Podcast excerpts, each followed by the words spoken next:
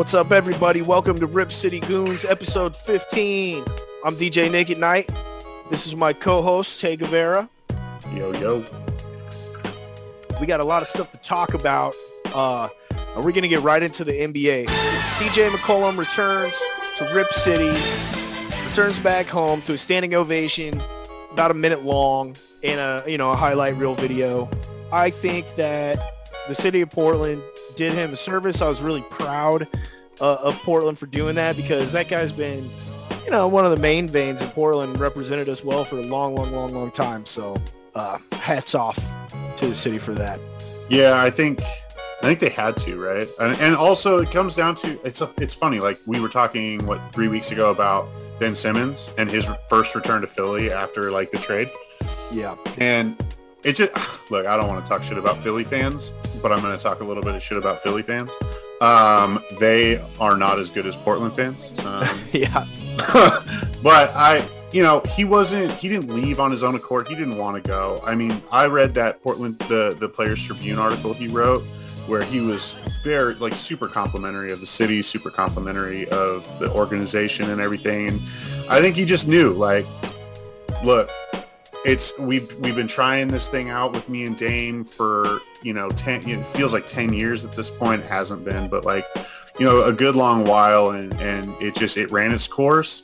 We couldn't get over that hump, so you know best wishes to CJ in in New Orleans. I'll be I'll be you know if they're not playing Portland, I'll be rooting for him. You know I I, I like that that squad. You know, we'll see if he ever gets to play with Zion, right? Like, because Zion's been perpetually injured. Um, but yeah, I, I think Portland did him right with the standing O, and then Dame. You know, I, I saw him and Dame kind of like have a little like hug, like a hug, you know, bro hug or whatever at the half court, and so I think they did him right. I think that's what he deserved. He probably deserved more, realistically, but you know, yeah. I, I mean, I'm just I'm just thinking of it from a fan's perspective. Uh, people that would have not otherwise bought tickets to a New Orleans Pelican game, right? right. May, maybe kids want to see Zion, but you know, I'm not. He's not playing. Eh, but he's not he? playing. So especially this year, but I, but he would have been the attraction, I think, for right. the younger kids, you know, because he's got a he had a, he had a bunch of media push behind him on his way in, you know, and he, he mm-hmm. performed pretty well. He kind of he's kind of like Shawn Kemp or young Barkley to me is what he kind of reminded me of. But yeah. I mean, CJ scored. He got some cheers from the fans. Yes, I agree. Portland fans, Philly fans are brutal and for all the wrong reasons. And it always comes back to bite them in the ass because they always end up like when Brooklyn showed back up and then just killed them by 29. It always, you know, but I think that's the thing is that's what people like about uh, the Trailblazers, and that's what people like about uh, our, our city. Is like it might be a small market, but but the, the fans are are we care and we are, are very loyal to our talent. If they're good human beings, we support yeah. them. We've always supported even players that maybe would be a B plus player, right? It's Rudy not, Fernandez not, comes to mind. Like Rudy there's, Fernandez there's a million Nicolas of those Batum. Guys. Remember that? Gave Enes Kanter a standing ovation when he came well, back, and he he was talking to Nurkic or uh, not, uh, yeah, he was talking to Nurkic on the free throw line. I could see it. He's like, I didn't know that they that they if they would cheer boo me, but that's how good of fans we are. Like if you've come and you played hard for us and you're a good human being, we'll cheer for you all the way till you retire. When you come, well, and Enes, uh, you know, Enes brought us what he was like. Nurk was Nurk broke his leg, and Enes jumped in and and was like a big like he was like he was played getting huge. double doubles. Well, and he played huge for, uh, you know, he played huge for us in the playoffs. I think that was the year, that was with the Warriors, right? That was the year yeah. that we got to the Warriors in the Western Conference Finals, and then they just Steph Curry came back and just annihilated us. But uh, yeah, I mean, if you there's so many. I mean, we love Pippen. Pippen hates us. He won't talk about the fact that he played for us. Like, but we love him. We love the fact that he was here. We love Steve Smith. We love Brian. Dude, I miss Brian Grant still. Like, I loved that guy. Um, I know he I he's had some health issues recently. I I'm not sure. Just I, I think we're just a basketball town, and you could tell. Like you see, I watch a lot of these videos of uh, you know people Westbrook Westbrook getting like people just saying like messed up stuff about his family, about him, and, and like Indiana when I was sitting there, or Utah, or, Utah, but when I'm sitting there, I don't hear anybody. Like I, there, I had one drunk guy behind me yelling at the ref the whole time, but he never said a bad thing to any, you know, player yeah. or human being in there. He yelled at the ref a lot, but it was just more like aggressive, like banter. It wasn't like he was like "f you, ref." Like it was like, yeah, you know, hey, did you watch number eight? You, hey, you know, it's just to mm-hmm. the point where it's annoying to everybody around, but it's not really a big deal, uh, a big, a big infraction, I guess. I don't want to talk too much about this because I feel like the national media and everybody really Laker, Laker, Laker. It's been the Lakers down sinking ship this whole year. So Lakers are out. I'm just going to leave it at that. We'll see you next year, LeBron. He fake retired for April Fool's today because uh, we're recording this on April Fool's. So uh, definitely hard to get stories. Uh, you know, with April. a little bit. Well, there was that Julian Edel, like just to like stick on April Fool stuff. That Julian Edelman thing that got a lot of, of sports writers. Rich Eisen talked to, uh, you know, just like I think I listened to him talking about like, yeah, he had me for like a split second. I was like, Edelman? He had Is me. Is, he had yeah. me. You know why? Because I saw an Instagram video of Tom Brady throwing to Edelman, and I was right. like, if anybody could like dig a guy out of the archives, it would be Tom Brady, and it well, would Edelman be a guy like Justin Edelman, ago. and I could see that where Bill Belichick said, "No, nah, he's shot. We, we got to get another slant." And Tom Brady was kind of salty about it, you know. And then I could, I could. Well, Edelman played there after Brady left. Yeah, he did. He retired like one year later. Yeah. You know, um, it, would be it, it would have been funny, but yeah, I, I think there was a couple of weird stories that I saw. Um, the only ones that come to mind though are the the fake LeBron retirement. But sticking to basketball, the Milwaukee Bucks head coach just recently come out and said, you know, the national media and everybody covers this, you know, LeBron, LeBron, LeBron, Laker, Laker, Laker, but they were maybe at best working on a play-in most of the season. Like they were, they were not in the top, top side of it. So, and he's saying Giannis. So is Giannis really underrated? Like that's the real question because is Giannis Antetokounmpo underrated? Yeah, is he no. is he undercovered? Is he underrated? Undercovered feel, maybe because he's in Milwaukee. Like he is. I don't feel like I feel like when I turn on the highlight reels, I see Giannis at least once, you know, doing something. We know he's out there. There's not as much drama in Milwaukee to cover. That's no, the there's like everything's going well. Like I, right. I guess that's kind of the thing, right? There's there's drama in San Antonio when you know Kawhi is leaving or doesn't want to play there. There's drama in LA because Westbrook and Howard and LeBron couldn't get it done, and Melo should have stayed in Portland. You know, shout out Melo should have stayed in Portland. Um, but you know, on that note, don't you feel bad for everybody who bought a double zero jersey because Joe Ingles just picked up the number double zero? So uh, and now everybody's yeah. gonna think you're rocking an Ingles jersey. everybody's gonna know you're wearing an Anthony jersey. Nobody's buying a Joe Ingles Portland jersey. I, Although, I want that Melo jersey. Those are like certain dude. There are certain jerseys that I wish I had, like Hawks Rasheed, because Rasheed only played for the Hawks for like 45 minutes yeah. Like it was one game and then he was traded. Like they're like those holy grail jerseys for me. There are some that like, you know, the goofy ones where uh, the off brand, the, the, you know, the Michael the Jordan baseball jersey. Right. Or the, the 45 the Wizards the Wizards yeah. fucking yeah. Jordan jersey. Uh, the, anyway. the, Iverson Nuggets jersey. Yeah, well, that's like that. he played there for a little while. The, yeah. the Chinese team he played for would be cool, or the, the Chinese team T Mac played for. Uh, but yeah, going back to Giannis, no, he's not overrated or underrated at all. Uh, he's what top three in the NBA, maybe top two, and could there's an argument that he's the best player in the NBA. I mean, it's like yeah. top five for me. I guess would have to be like currently because I'm gonna take Dame out because he's hurt, and also because I'm a homer and I would put him in number one because he's Dame. But it's what it's Luka, Steph, LeBron, Giannis, Durant.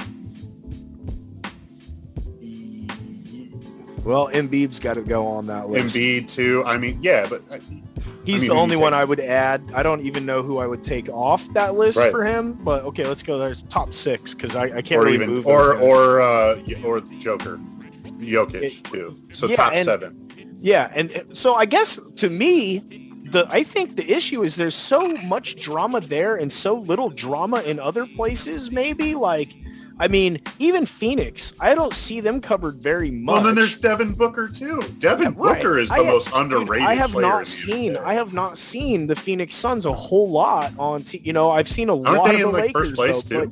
It's right, and that I think that's what he's touching on. Is he's like, Maybe, you know, yeah. you guys aren't covering. You know, like college basketball, we cover who's winning. You know what I mean? Like who's Mm-hmm. winning? What's the story? Right? Well, and if but big the, to team be fair, loses- in college they still talk about Kentucky, Duke, Kansas. No, there's Like, there's the guys that are always going to be talked about. But I think the flip coin is if St. Peter's beats Kentucky, Kentucky, we're talking about yeah. St. Peter's now.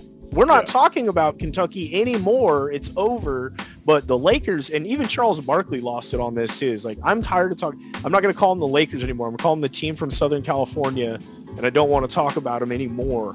But you know, the stories are where the stories are. All the stories were in La La Land. They were all in L.A. this It's year. You like, know, the Lakers are perpetual. uh, You know, my entire life, and, and before me, like, me too. You know, you had uh because like er, like Mike uh, Magic and Kareem were.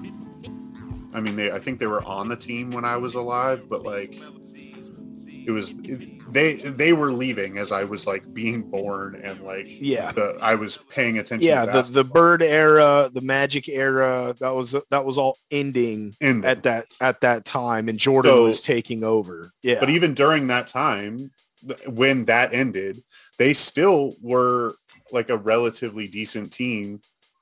For they weren't great, but they were decent until, and then they became the Kobe Shaq Lakers. And so they're always Kobe, perennially Shaq, Horry, Nick Van Exel. The, the, Right. the, the thing about it though is, I mean, and this is fair. We we hear about the Knicks a lot throughout the Even year, though every they- year. They have been so bad for so long. It's because so It- many people are from New York and LA. It's the market. fans. Yeah, they're big markets. it's the and We're going to talk And- about them: Milwaukee, Portland, Phoenix, uh, you know, Toronto. And I, I think like that's those what are he's small getting to. markets. That yeah, that's He's fair. like he's like here's Milwaukee, and you have a guy in his prime, dominating Yeah. in his prime. But we're talking, you know, there's not enough drama. He's not a big enough. I mean, it's funny. He's a he's a wrestling fan, so he showed up in a Stone Cold 316 shirt and tried to play a joke, and he popped a Coors Light, Mhm. and he's he told him if you know, you know. Took one sip and was like, oh, it's gross. Like I don't even drink, you know, but I had to because it's 316, and like he's like, take this, Mhm. you know, one one sip or whatever. But right. you know, yeah, there is no drama with those guys. They're they're just they're they they do their jobs well and they you know they're good in their communities and, and there's not a lot of story there. But do I think there should be more coverage of the good? Absolutely. Yeah. But that's not on the NBA. That's on all these third party media outlets and That's on ESPN and Fox Sports Net. and even us, Fox even even we try Yeah. to avoid stuff that gets crammed down everybody's throats. You know, uh, every single day. There's been a Mhm. couple of those stories. I'm not going to mention them because I don't want to talk about them. Yeah. Uh, so anyway, Lakers are out. Giannis, uh, underrated? I don't think so. Undercovered? Possibly. Well, Uh, I think I, I think to kind of put a to put a like a, a stamp on what we're trying to say. Yeah, I think everybody every team it's the Cowboys in the NFL, dude. Like yeah, yeah. You hear But about them all? Yeah, the Cowboys could be four and fucking twelve, and Skip Bayless is still going to talk about them Right, nonstop like- every day. every week. They're going to be like, "How could the Cowboys lose?" It's like because they're not good, but like, Yeah. But it's fine. You know, like that. That's what it is. And I mean, I've I've dealt with that with nine when the Niners are good. There there's national media coverage ish. They don't really talk about them. They talk about the top five teams and the top five stories on those on those teams because those teams have the most drama. You have the drama of Jerry Jones. You have the drama of LeBron James. You have the drama of is LeBron. I mean, every slow news day, you get the LeBron, Michael, Jordan fucking debate. It's like it's tired, it's boring, and it's not. The Yeah. people who are saying LeBron is the best player are never going to hear Michael's the best player, and the other way around. It's a generational gap. That's all it is. Yeah. So speaking anyway. of generational gaps, uh, Uncle Matt likes to talk about 90s basketball, and so do we.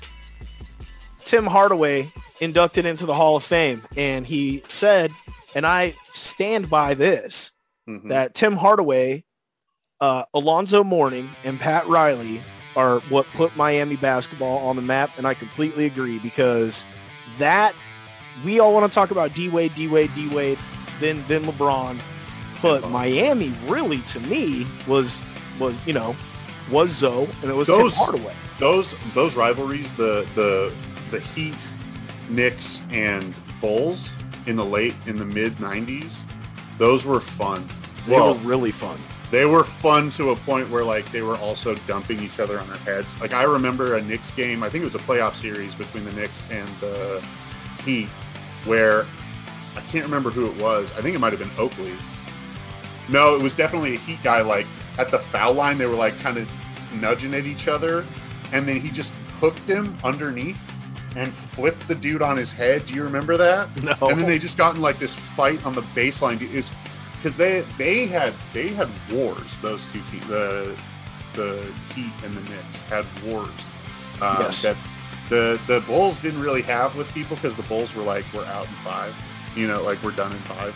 But like there were seven game series between the Knicks and uh, the Heat that were a lot of fun. And yeah, Hardaway and, and I loved Alonzo Mourning growing up. I thought I feel really like the Bulls had more problems with Indiana than anybody. I think Indiana, the Reggie Miller Indiana, yeah. those that was a lot of times that was the series, man, because whoever was going to get that because when Seattle was there, they were not uh, I think if Indiana, they were not as strong as Indiana, man. They right. weren't. Like Indiana was that. That was who you had to get through, really. Yeah, fair. And even debatably, yeah. even debatably, the Jazz, because Indiana probably would have smacked the Jazz pretty easily. Not easily, but in six you know, because I don't know. I think those would have been more competitive series. Uh, the the you're talking about like and then and then this era is Reggie yeah. Miller, and you're talking Reggie Miller gave. I mean, there's his probably his most famous highlights aside from hitting that one on Jordan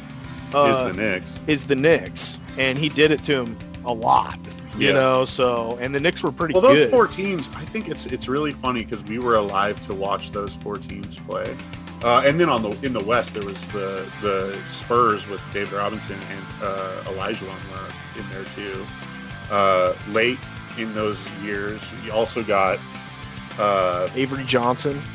Big Avery Johnson. Avery was Johnson was on the Spurs, but then also Shaq and Penny on the fucking Magic were like overlapping with all that time.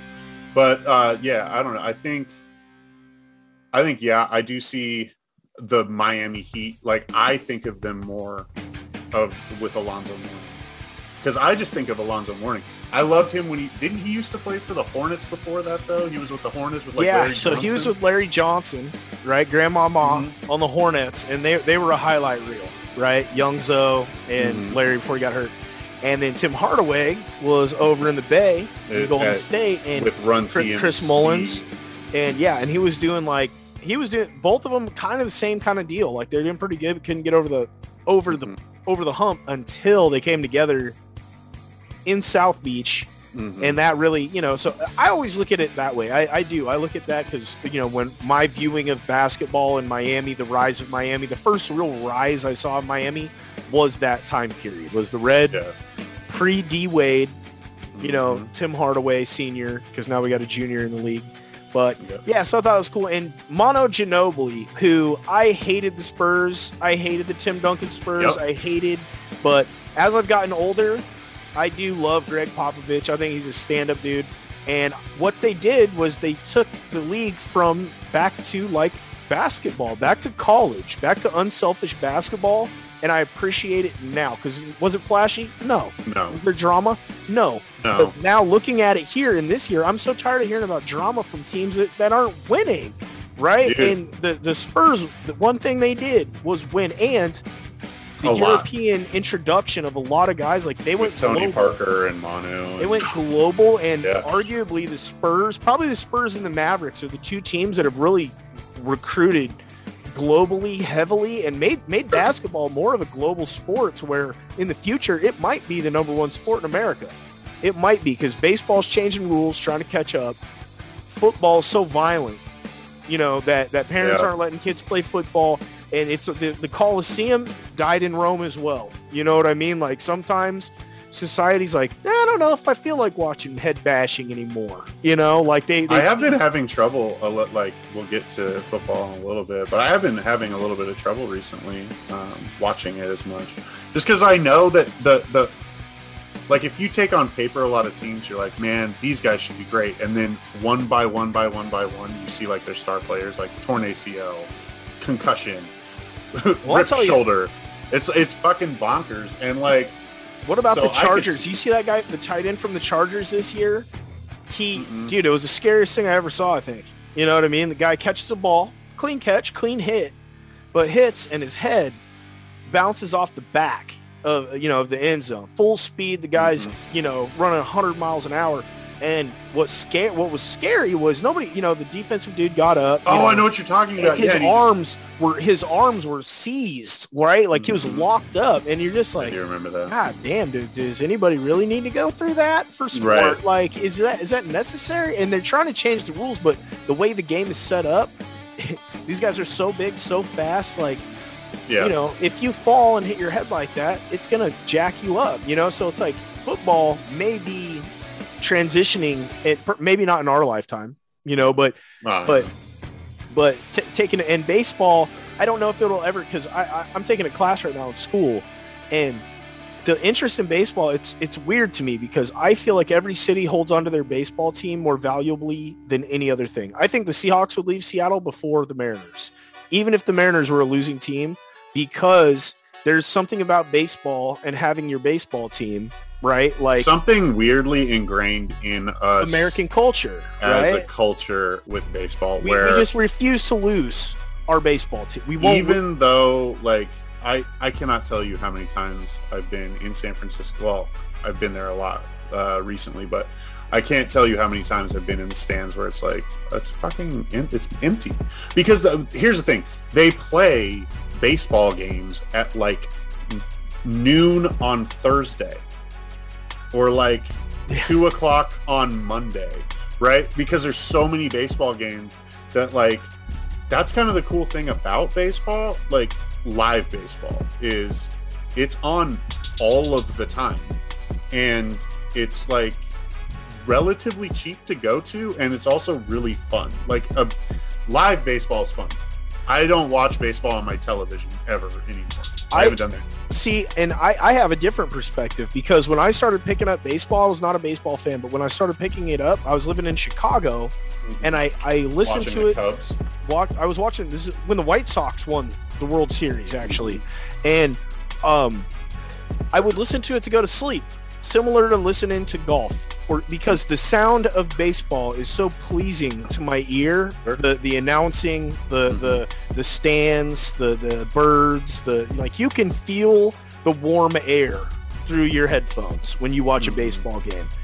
It is that's why they call it the American pastime. Nobody I would never the, if every other team, the one team that would stay in America, if every other team left from every sport, period, would be the New York Yankees because that represents New York. It represents it represents America, and they talked about that with the Kyrie Irving and the Brooklyn uh, thing, right? They said, yeah, the mayor changed it, but it wasn't because of Kyrie or the Brooklyn Nets. It was because it's spring and the whole freaking New York Metro is going to freak out if the Yankees are not playing baseball. They're going to freak yeah, out. Yeah, that was well. There was almost you know. season. I mean, there was look at close. the timing. It was he didn't care if if Brooklyn was playing basketball. He's like, whatever. I'm not. I don't care. Mm-hmm. But the mayor of New York City, when spring training starts and spring start, you know, and it's we're it's time to play brought it back because of the New York Yankees because he, yeah. he, can't have that. They'll they'll get rid of him. They'll vote him out because the fans want to watch the Yankees in New York. Well, they also want to watch the Mets for and know, the, for... yeah, and the Mets. You know, but yeah, I think Mets fans are like Mariner fans. They're better usually, but we like we don't care if the Mariners lose every single game. But that yeah. we want to be able to buy a hot dog and sit down or listen to it when we're taking naps because mm-hmm. it's the that's that's the number one what now money wise I get it. Money wise they're struggling, right? Because everything else, basketball's on the come up. And they pay way more money. NFL they pay out weird money, and ba- baseball is such a weird sport. It, it like is, the it the is business weird. of baseball is so bonkers to me. It doesn't make any sense. It's like that's super that, organized golf. Right. well, and know. also it's that's like... why. So that's why um this this uh the the lockout was so confusing to me. Um, what they were looking for, the players are just like, nah, I want control because they're seeing they're seeing ba- basketball and football, right? Where they're like, I want out and I'm just to bounce now. So fuck you. Like I'm out. Right. And you can't, baseball has weird, like their owners still have so much, the, the club has so much control over young players for so long that like you wouldn't dream of it in baseball or football. Football has like the franchise tag. So like that's a little bit of it. But they keep you on your rookie deal in baseball forever. It's like six years. They have you on that rookie, like in the like barely coming out of minor leagues. Like they have control of you for a long ass time. Um, and they also can sign 15 year deals, all sorts of weird nonsense. No like salary cap. No salary cap whatsoever. It's just whatever the fucking owner feels like. Here's paying. here's the thing though, is like people get transfixed because probably baseball players are probably the most polarizing and even crossover athletes, right? Because when we think of great, great crossover athletes, Deion Sanders, Bo Jackson, mm-hmm. not so much Michael Jordan. Um, he was good say, at one sport. Did I say Deion Sanders? Deion okay. and Bo are like the only two, really. Deion, but but here, what we talk about recently, we're talking about Kyler Murray, who, who who's would much rather be playing baseball. So if you start getting athletes like Kyler Murray saying, "No, nah, I'm going to play baseball," if you start getting the halfback from Alabama saying, nah, I don't think the Mets sound good this year. I think I'm going to, the top tier talent starts leaving those other things. That's when they'll come back. Because the guys we remember, Barry Bonds, Ken Griffey Jr., these guys were super at Bo Jackson. These are super athletic guys that were entertaining, right? Mm-hmm. Like they were characters and baseball has kind of aside from pitchers because we all we all know the pitchers right mm-hmm the top tier pitchers. But um, you know, as far as these guys that that weren't just I'm a big slugger or I'm a I'm a big one trick pony kind of guy, that I'm a super athlete and I can hit home runs and I can also get highlights in the outfield or I can also get double, you know what I mean? Like I can do these crazy mm-hmm. athletic things. That that's the spectacle that they're they're lacking right now. Well, I think kids also aren't as interested. It's fucking hard to uh, look nine innings of baseball is a long fucking time on TV. I'm just saying, it's forever. So I get it. And then also the extra innings rules, like I'm super into them because I'm 30 and like, you know, I'm in my mid 30s and I'm like, yeah, I fucking want to hang out as long as this fucking game takes. But like, I don't, I would, if there's less chance of injury in baseball, so it's like fine that they play forever, but still, it's just like I was at one. I remember going to one game. Uh, we showed up. The Giants were fucking terrible the year we went. This is the San Francisco Giants, uh, and we we got like right behind the backstop seats, uh, two games in a row for like 200 bucks total. It was like nothing. Um, and we're we're sitting there, and in the second game, the I think it went to 15 or 16 innings. Damn. It was just like, and it just kept going and nobody would get a hit and nobody would do anything. It was like, so I get like, I don't know. It's like, there's not a lot of scoring in baseball most of the time. And like, that's why people are like, well, soccer's, soccer at least has shit happening, you know, most of the time, even if it's like they're not scoring when hockey is the same way, like shit is happening. It's not like guy walks up to plate, guy doesn't hit the ball, reset, you know what I mean? So like I get why baseball's having trouble. I just like, I, I there's so much technical there's so much there's so many technical things about baseball that aren't taught um, to people well, if you're not paying attention. And what, what I playing. what's what's crazy to me is baseball's been doing this thing for a long time where they've gone international, they've gone global. The Dominican Republic is a freaking factory for Major League Baseball players, mm-hmm. as well as places like Japan.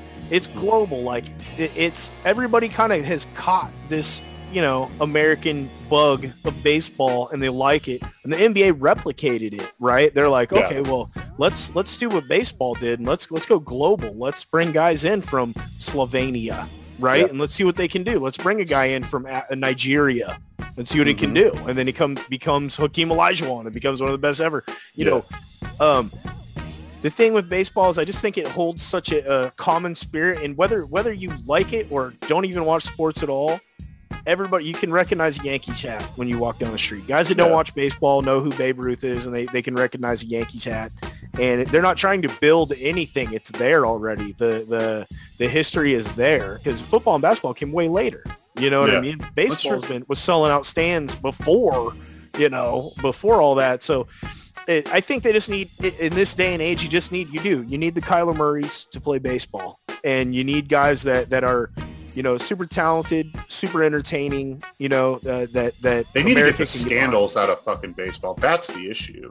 So many things have like they had the steroids bullshit where people are like, none of that matters anymore, and it's like, I mean, it does though. Like, I it mattered to me like a lot. Yeah, Like, you I'm know why it upset. matters. You know why it matters. This is why it matters to me. Mhm. When you're a kid, typically kids start on two different sports. You know, soccer, Baseball and soccer. baseball or softball. Those are the two sports that your family gets together and go to. When people start doing performance enhancing drugs in that sport, then that all that tells the kid that's that's playing that, who's in that dugout, who's five years old, who's going to hit a t-ball uh, later on down the road, that if you don't do this, you can never be a pro baseball player.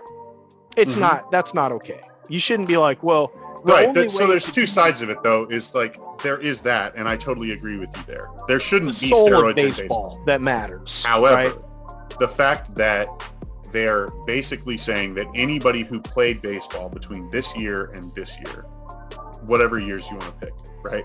Say it's 1991 to 2005. Anybody who played baseball in that time frame is exempt or is not none of their records matter. Nothing they did matters. They're not part of baseball and they're not going into the Hall of Fame. Right? That's fucking crazy. That's so much time in baseball and so many huge things happened during that time. You can hate Mark McGwire and Jose Canseco and Barry Bonds and whatever, the ones that got caught, fine. But you're trying to tell me that that Big Papi didn't do steroids? You're trying to tell me Andy Pettitte didn't do steroids? I don't I don't fucking believe you. Every fucking player that played baseball between 1991 to 2005 was doing steroids because it wasn't illegal in the sport. So it's bad and we should they they I think you just put it on the like Rich Eisen. I, I know I'm talking about him like too much today, but I remember talking when Bonds was being not allowed into the Hall of Fame, right? He said all they should do is have a plaque that says play during the steroid era. The plaque is he's in the Hall of Fame, played during the stero- steroid era. because you got to understand you got to understand the caliber of human beings that MLB holds high in that stadium. We're talking guys like Jackie Robinson, right? Right. We're talking we're talking you can't tell the story of baseball hero Americans, Yeah, hearts of gold, like because that matters. some of them, but you're also talking about No, Babe but Ruth, who's, the who's stain of that era is arguably what you know kind of drove a lot of people away from baseball. You know, to begin with. I, I think it, I think it's it's interesting because I yeah, think it was a grab. I think, look, I think it was a grab because, like I was talking about, we need the super athletes. They're all going elsewhere. They're all Mhm. doing other things. They'd rather play for the for the Raiders. They're getting more ratings. They're getting more money. Where, you know, and maybe not more money because baseball's always had money. It depends, man. You get paid really well in baseball. I think it's just what you do, like what is considered cool, right? As as you were younger, was the baseball player cool or was the fucking quarterback at school? Like, you know, what I- like really that you make a lot of decisions based on that when you're young, and you start playing professional sports really young. I mean, twenty.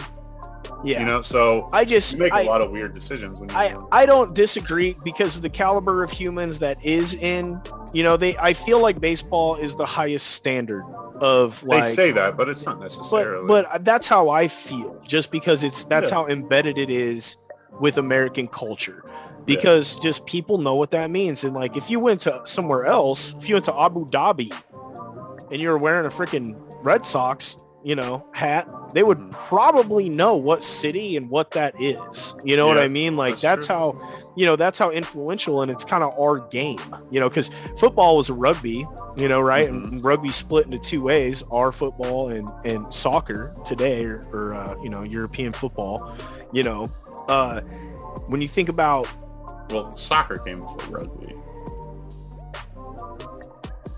It had to have. no No, I don't think soccer. True. Soccer is derived. That's why they're both called football, because in rugby you run and you kick it too. Mm-hmm. Yes. I'm looking, and that's right why now. we call it football. Because 1860s. Modern soccer was invented in the 1860s when rugby was detached from soccer. Exactly. Wow. I, I, know that because I just learned that in class. that's the only reason I know that, and I thought it was I thought it was an interesting. Bonkers! I thought that's kind of crazy. I so thought that, uh, global, what, yeah. globally, the the football version of it went crazy, right? And then we mm-hmm. took it and we kept more of the rugby. We just took rugby and put it on steroids. Is what we yeah. did. We said, ah, we'll just do this. But universally, uh, you know, the World Cup is the largest viewed thing ever. So anyway. We're talking about the NFL now. Marcus Mariota going to start in Atlanta. Matty Ice on his way to Indianapolis. Good or bad? What do you What do you think? I think it's a good move for everybody. What's a great move?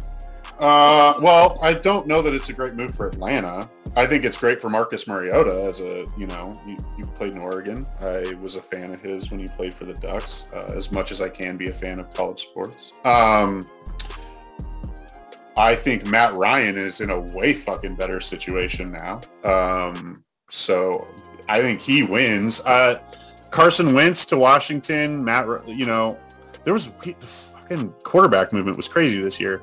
Um, so I don't know. Of those two, I think Matt Ryan Matt Ryan's a better quarterback, and he's got the better team now. So I think Indianapolis will be better. Uh, Mariota will get another starting job. So congrats to him. I hope that he does well with that. But it's Atlanta, and they are terrible um, all of the time. They have look. Here's the thing. There, I watch a YouTube channel called Secret Base. Like shout out Secret Base. They're really interesting. Um, they did like a seven-part series on the Atlanta Falcons and how inept that franchise has been since its inception. It's had like three or four winning seasons, like ever. They've never. They don't. They they the owners of that franchise are so bad at being at football management that they just can't keep anything going. So, you know, they fire the wrong people at the wrong times. They bring in the wrong quarterbacks. They like cut the wrong people at the right time. You know, it's just if you if you took the New England Patriots and like the Bill Belichick New England Patriots way and you wanted an antithesis of that, it would be the entirety of the Atlanta Falcons franchise. Uh, I wouldn't call them that bad. I would say Atlanta is very, very, very good at finding talent. Deion Sanders, you know what I mean, away. out of the Seminoles. Brett Favre, traded away. Andre Rison, you traded know, away.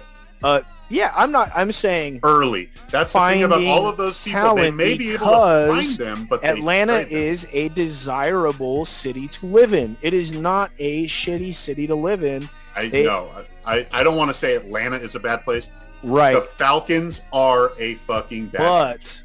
I completely this whole generation, the Matty Ices, Ben Roethlisberger, these guys are if look, I don't want to go to Indy if I'm a player unless I'm going to start, sure.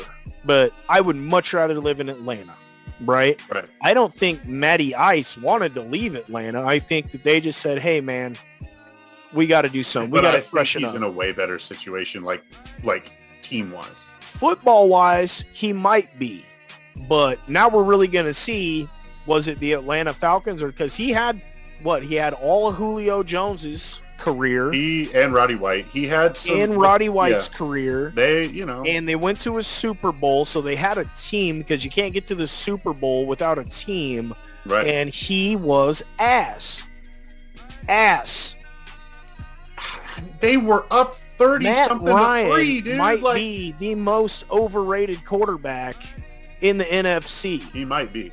And we're going to find well, out. in the AFC now, but yeah, he might. I mean, look. Now we're. Yeah, I don't welcome to the Ryan, AFC. You're going to. We'll see though, it's going to be worse for him in the AFC. I think he's got the. Look, Matthew Stafford had one winning season, one playoff season total in in in Detroit. He goes to a team. That team has players. They they scheme around him. He's in the fucking Super Bowl that year. That is the complete opposite situation because Matt Stafford was never the problem with the Detroit Lions. No, he wasn't. The team was the problem. And agree. there's an example of a team who cannot bring new talent in. They draft horribly. They had what? Name the guys they got right over the Who? last 40 The years. Rams? No, the Detroit Lions. Oh, the Lions. Uh, Barry Sanders? Oh, 40? Megatron, Matt Stafford. Stafford. Who else? No one. I mean, realistically, Nobody. Uh, Ndamukong Suh. Okay. Ndamukong Suh is a good Ndamukong. Suh. Yeah. Second overall. Four guys that I Yeah. can name that, that were worth anything that I can think of coming, you know, out of Detroit. And I in Detroit, I think a lot of people wouldn't mind playing for the Lions. They got cool I uniforms. actually have. Motown. I have. I disagree, and here's why. If you could sign with the Lions or any other team, I would sign with any other team that's not Dallas, and this is why. You would sign with the Jets. Yeah, over Detroit, 100, 100 times out of 100. First of all, it's New York. It's better than Detroit. True. But, but here's why. Detroit plays on a holiday every fucking year. I would much rather play on any other team that doesn't have to play a Thursday night game on Thanksgiving every year. Honestly, I look. there's I, I would other- rather play for the Lions than for uh, DC.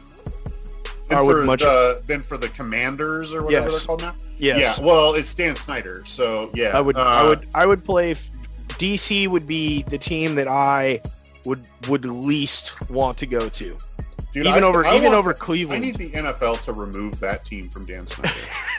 now just just remove it. Period. No more Redskins. No more Commanders. There's no more. They're gone. They could have just Yeah. got rid of it. What? Just get rid of it and start a new one somewhere. Just get rid of that one. Well, it's uh, DC, dude. It's like the Wizards or the. Uh, are they still the? What was the So- Bullets is now the Wizards and, So and the so Nationals. You They know we're gonna go back to the NFC. We're gonna go to the Northwest. Colin Kaepernick seen working out with Tyler Lockett. He trained at uh, University of Michigan's training day. He's out there. He's on the market. Pete Carroll says he deserves another shot. Quite frankly, the guy did nothing wrong other than make a political gesture, social gesture. He wasn't beating like you could seriously beat someone to death. You could beat your wife, killer, uh, throw a baby off a roof. You'll get a one game suspension. God forbid a guy, you know, uh, uh, makes a gesture similar to Muhammad Ali or Jesse Owens, makes a gesture, gets blackballed in his prime, Super Bowl prime, gets blackballed by the NFL owners, really, because there's no other explanation for it. When an owner tells a coach or somebody, hey, it's not, we're not doing it, it's not happening because he cuts the checks. So whatever's going on on that golf course has kept uh, Colin Kaepernick from playing football, but Pete Carroll's speaking up and saying, it's time to give this guy another chance. We need a quarterback. They had talked about bringing him there behind Russell Wilson before. hmm Uh, well, he never wanted. So before he was, he he believed he was a starting level quarterback. which he is. Uh, as a 49ers fan, he is that. Was I look? I don't know what he what because he's what 30. He's got to be 32 now. he hasn't been right. hitting like five, six years. Right, but football shape is different than regular people shape, and like that's fine. I don't know what he looks like now. I all I know is that last year he was very injured, and they uh, he needed I think a shoulder surgery, and elbow surgery, and a knee surgery. Like he to equate it to our wrestling fan listeners, it was CM Punk when he got fired by the WWE. CM Punk had a staph infection, needed a knee surgery, needed a fucking uh, hand surgery, like all sorts of fucking injuries he needed fixed. And they were like, fuck you, you're fired. And it's kind of what they did to Cap because he was like, you know, he was a distraction or whatever, whatever. Um, Be- I watched him because he got blackballed by the Yeah. owners of the NFL. So now Pete Carroll saying, you know, bring him in. Here's the other thing too. Bobby they don't Wagner, have the, the he's way Bobby better Wagner than fucking replaces Wow. Miller down in LA. The NFC, you need to be competitive. You need a spark. You just lost a Hall of Fame quarterback. You got a bunch of young talent that you can bring in, and you got a guy that you can bring in with Super Bowl veteran quarterback experience, who Yeah. at in his heyday, and I'm talking he might be Tyson after prison. He might be Ali after prison. He might not be what he was in 2012 or whatever. He won't be. I mean, he won't be, but years. But he is that veteran leadership that will be respected, who people will listen to and will play hard for. And I he's not afraid. true. He's been on the stage before. He knows what it is. You know what I mean? So he could roll in. You know, it'll be interesting to see what happens with that. Uh, He's definitely a huge upgrade over Drew Lock, which is their current QB one. I mean, realistic, that's their current QB one. And look- the, I, the Seahawks are going to draft somebody in the third round. I guess the. Seahawks are holding their breath right now because they have nobody has any idea what's happening in Arizona. We have no freaking clue. Yeah, there is that whole thing with Kyler. we have no idea out. Arizona. I don't think a- they would. Why would he want to go to Seattle? I if think I he was wants to go Kyler- play baseball. I think he wants to go. You know, I I, don't think he wants to do that. I think he wants to win.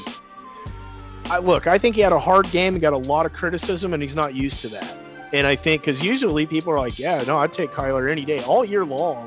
The last two years, I'll take Kyler any day over my Mhm. quarter. Like all the time, I hear people say it. But he has one bad game, and it's when it all counts in the playoffs.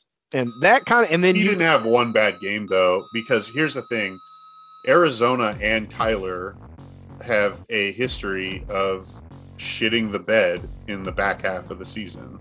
They were what undefeated through five games. They were like yeah, nine and three for a while, and then they fell out of first place because they had a collapse, which they they do. Arizona does that every. I mean, you got to remember, like I watch the NFC fucking West standings every year. I've had since I was like nine, yeah, and this version of Arizona, the good version that's been relatively good since like Carson Palmer showed up there, um, they they have a habit of like starting strong, starting strong, starting strong, and then collapsing right at the wrong fucking time. And then also, he didn't just have a bad game, dude. He ran into the Rams, the eventual Super Bowl champions right.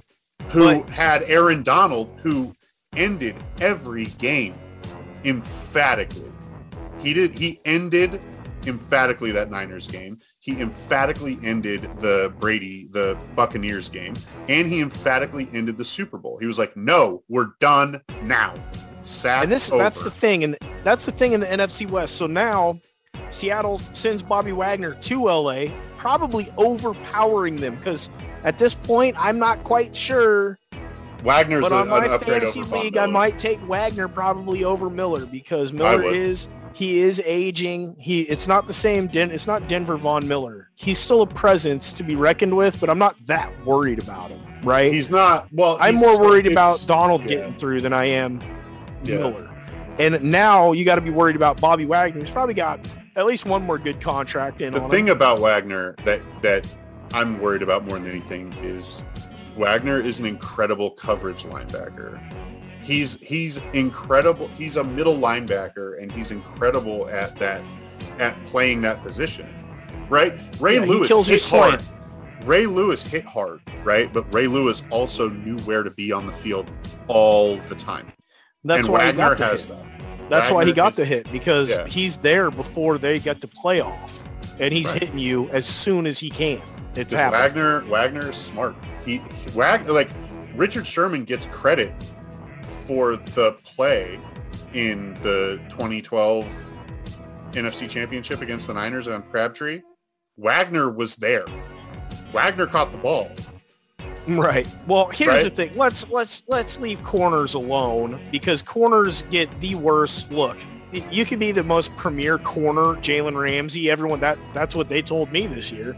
And I watched that guy fall down, flip over, get stiff armed, get burnt. Even the last play of the Super Bowl, he was laying down on the ground. Uh, as uh, what's the guy in Cincinnati? Ja'Marr Chase. They're one. Yeah. As Chase is burning him for 40. If there would have been one more second, he would have gotten that. It would have been over.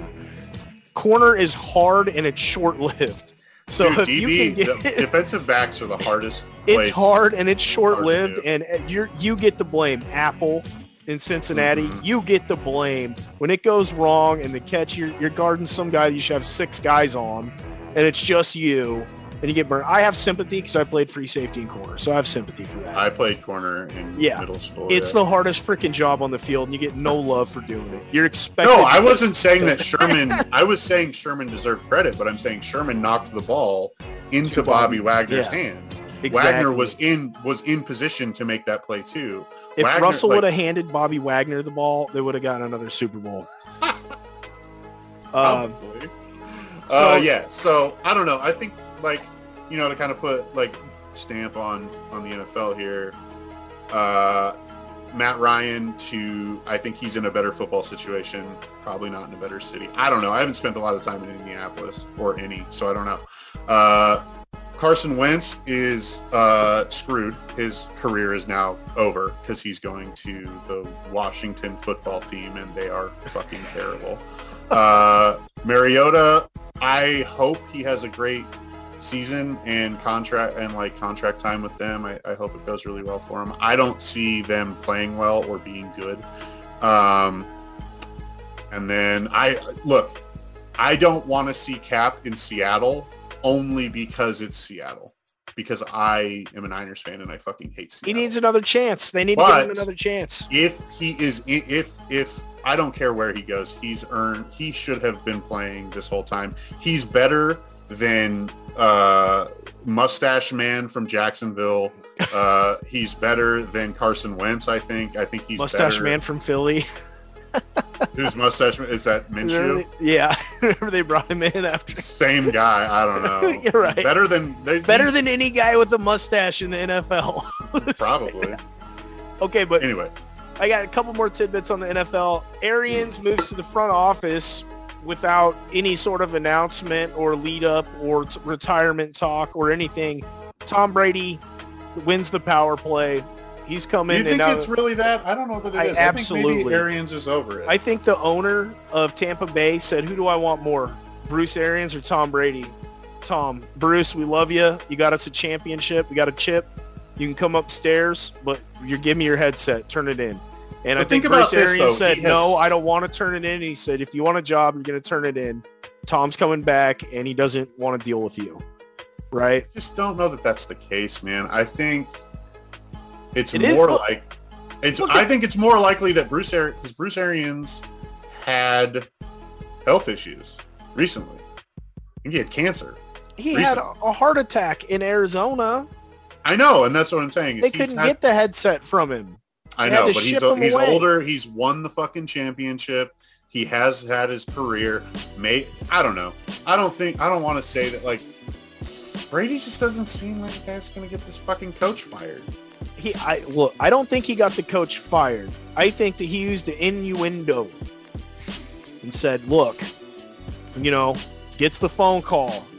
Why mm-hmm. why? We, we were doing good. We were like we were there. You know, we were a game or two away look, I, I don't want to get too into it, but you know, I can't do that, right? I can't do something like that.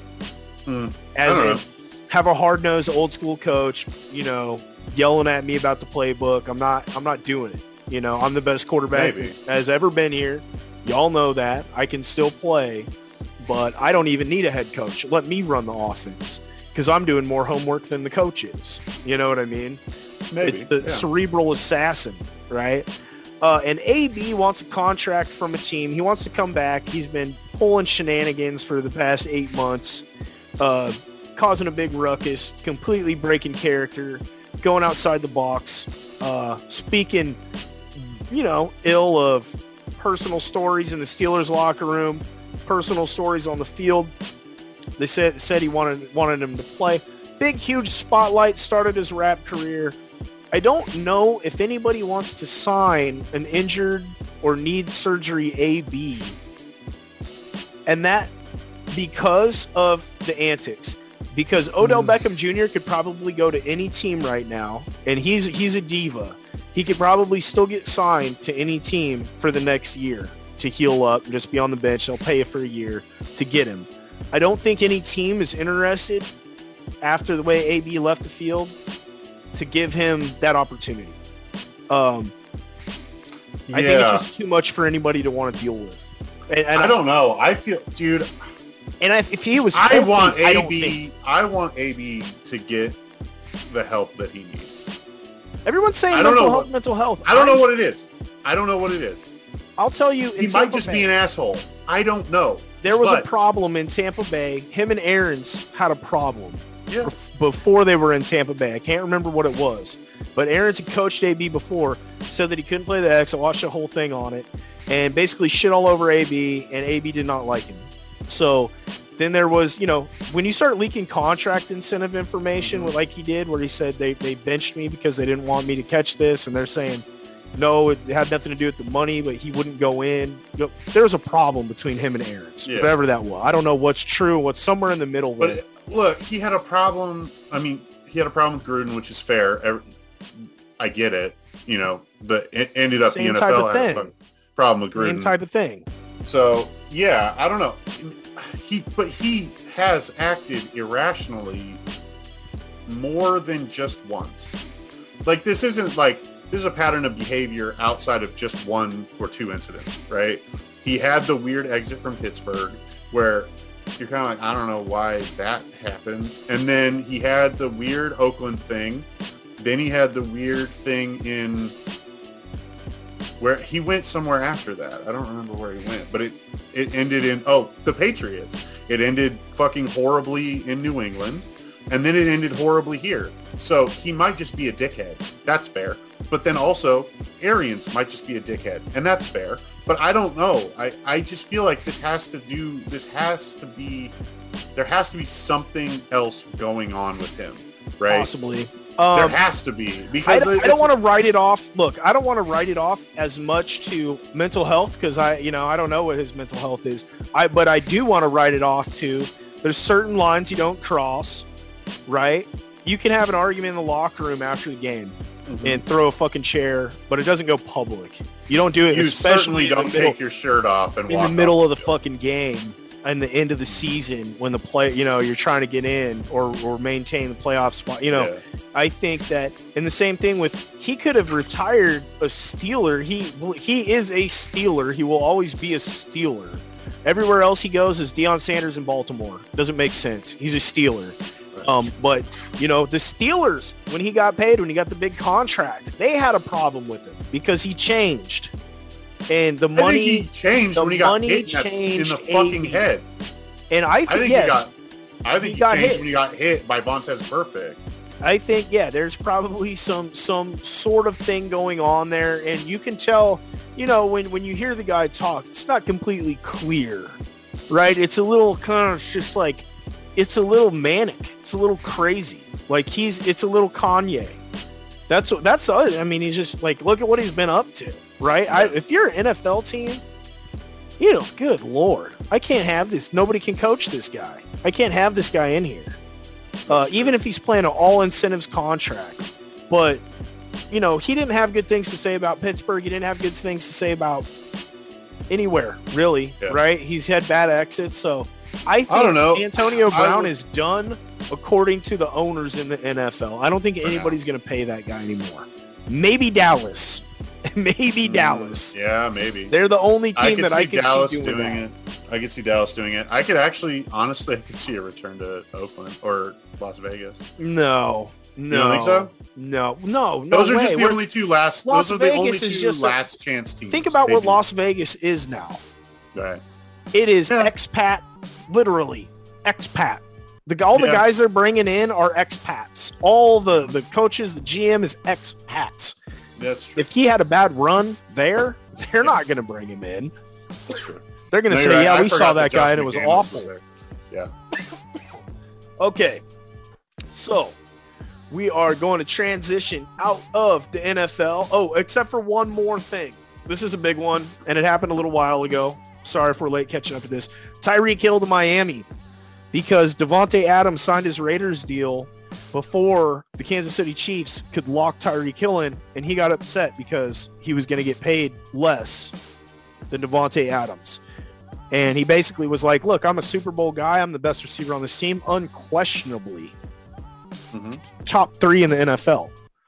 Uh, superhuman. They didn't want to pay him. Let him go. Miami. Now Miami technically has the fastest receiving corps. Shit quarterback. I will never. I I like Tua as a human being. I don't want him as my quarterback. Anybody else. They else. also have the fastest running back in the in, the league as well. Miami's well, built on before. speed, but they, Yeah. they paid the money and that they paid him more than Davante. So he became the highest paid contract wide receiver wise. And Uh, they gave up five fucking draft picks for him. Will that make Miami a contender next year? I do not think so. I think that they're wild card at best. Probably That's a contender though. That's that gets you in the playoffs. Gets you in the door, man.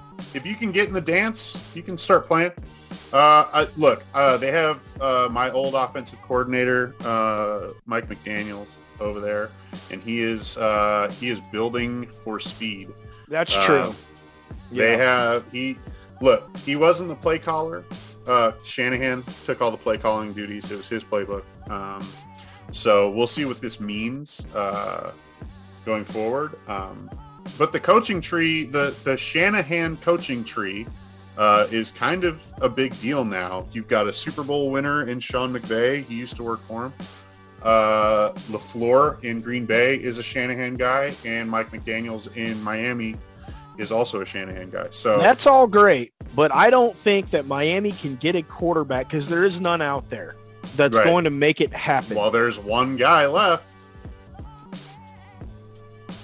Jimmy fucking Garoppolo. Jimmy G is not going to make it happen in Miami because as much as they get all the praise for the He can't speed throw the ball and Tyreek Hill, Tyreek Hill. Deebo Samuel is more versatile than Tyreek Hill. He's not Yeah. just fast. Well, I don't know. Look, look. Does Tyreek Hill line up in the I formation? Tyreek Hill, if you put Tyreek Hill in that spot, he could be ridiculous. He's too small. He's too small. That's he fair. cannot. He's not. He'd get beat up. Yeah, you're right. It's he will get injured. That's the thing is like there's a lot of people who are talking. I, I saw this on a couple of websites and a couple of uh, the talking head programs, the ESPNs and Fox shit, um, where they were talking about how like, can we stop like pretending like your f- fucking wide receiver can be Deebo? Like Deebo is Deebo. There's no one else like him. There's nobody else in He's the NFL. He's the only one. Yeah, he's small. He's compact but thick and fast, and he's and he's powerful. And He's- the way they run him, he even got hurt. I remember Mm-hmm. he got hit, you know, in the playoffs maybe, and I was like, damn, even Deebo, even Deebo is not safe from that, right? No, I would like Hill- to see him move back out and catch passes. right? Because know, they're like, they're running him on a lot to- of wacky stuff out there. And I love seeing him on the end arounds. Like I'll I'll take that all day, and like the reverses and shit. But he can do it, but his du- durability and his strength and stuff is different than Tyreek. Tyreek. You know, Tyreek it's not Tyreek yeah. will get No, it's not the same. that. It's that's the deal. Is like you could try. I mean, It's not his try. game. His game is is you have to have somebody that can air the ball out to him because he can he can outrun any corner in the NFL. and here's here's why Tyreek Hill is so successful in Kansas City because Patrick Mahomes extends the play Mhm. for so long that Tyreek Hill, you can only stay on him for so long. I don't care who you are. Right. You can only stay with that guy for so long.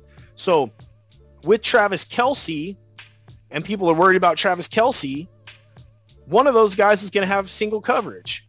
One of Yeah. those guys is going to have single coverage. So Kelce over the middle or Tyreek Hill on the side, and he can get up there. And Tyreek Hill can run the slant too because he's compact.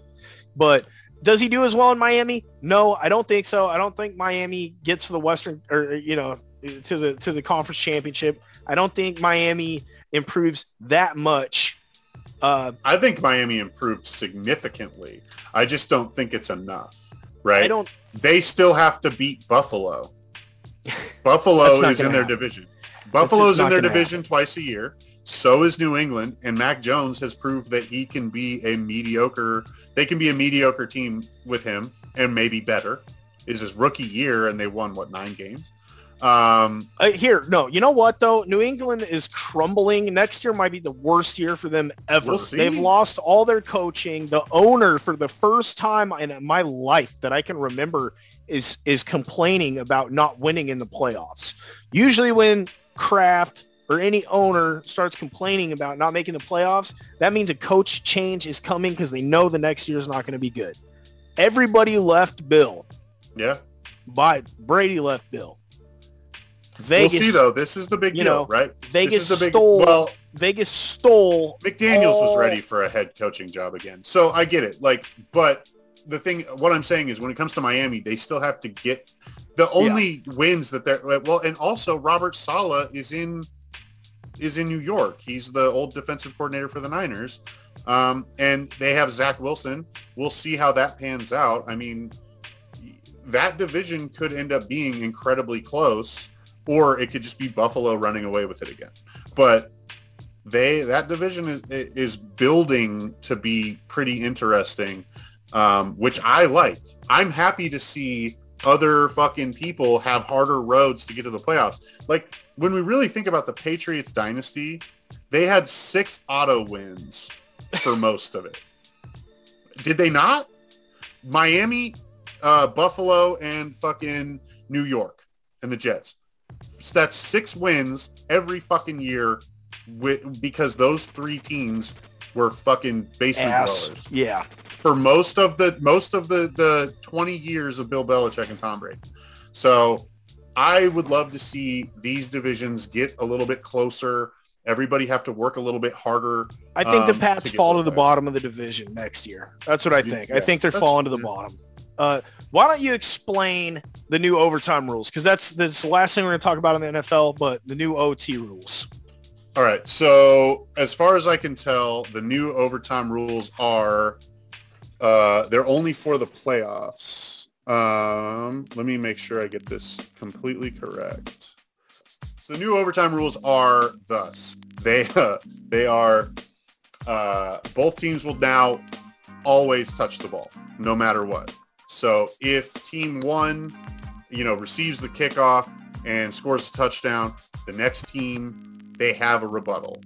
Uh, they can always, if they score uh, seven, they tie it up. It goes to sudden death. Uh, if first team kicks a field goal, second team now knows, oh, I have to go out and score a touchdown. And if they do, they win. Game's over.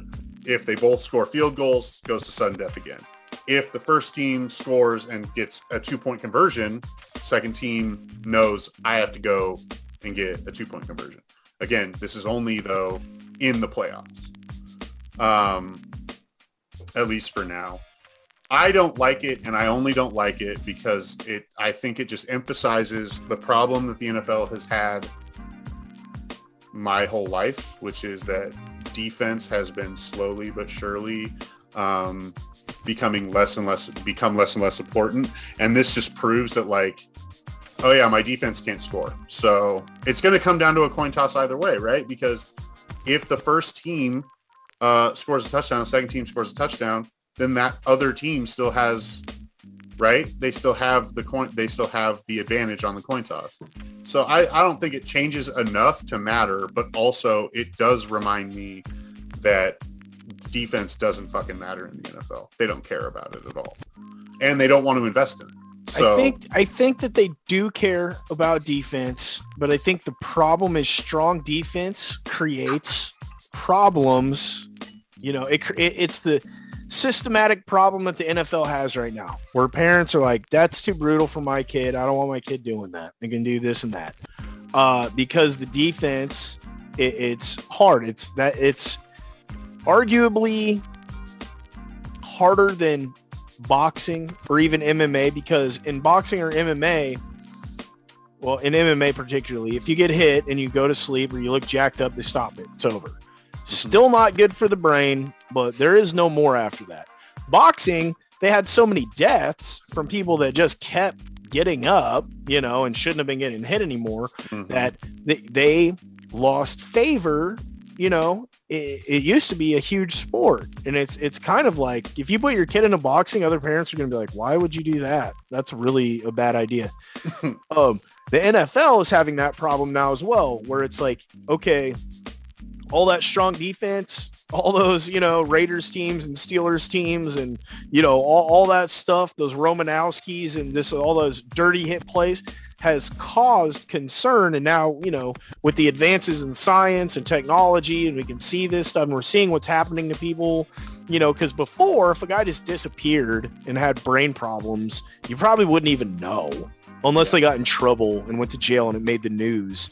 But now, like we see Antonio Brown acting crazy every day on Instagram or TikTok, and we're like, what the hell is going? on? And I'm not saying he has anything. I don't know. I don't know the guy. But mm-hmm. when we see anybody acting crazy, Kanye West or for we see it all the time. And it's always every day. It's popping up. So you you watch people struggle with these kind of issues, you know what I mean? And the NFL is trying to make it a safe NFL. The way to make it a safe NFL is make it offensive. Yeah. Hand her to the offense. We can break a bunch of records. Guys can play longer. Defense, you're really just there kind of, I'm not going to say for show, but kind of. You're kind of like, because if you hit a guy too low, you're in trouble. If you hit a guy too high, you're in trouble. If you hit a quarterback, you know what I mean, your helmet, mm-hmm. you're in trouble. Like you're in trouble. If you do this to a quarterback's helmet, it's a right. 15 yard penalty. If you touch, you know, if if a receiver wasn't looking and maybe it was a, a fair play and was thrown up, you're getting called as the defender. Mm-hmm. The offense is getting. If you hit a guy and he's sitting down, you couldn't stop your momentum and your shoulder pad, you know, gets him in the head or whatever. Like you're in trouble. You're losing yards. You know. So yeah, it, it, they're trying in order to save the NFL. It has to change and it has to be safer. The only way to do that is to to pen, over penalize the defense yeah. to where they won't try to make that game stopping play. Um, it'll be interesting to see what happens. Uh, there will be unintended consequences of this, and the interesting part about it is that it will happen in the playoffs. I don't. The, that's the only thing that I disagree with. Make it the same. Okay, I get that the owners and everybody want to see Josh Allen get the ball one more time. I did too. I want to watch a good football game they're being inconsistent yeah. with the rules. This is it's not going to change. There will be another controversy.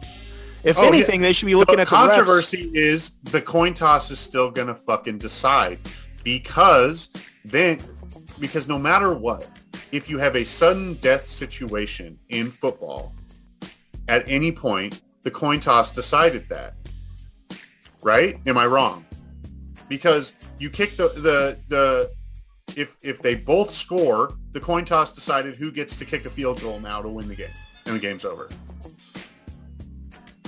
Right? Yeah.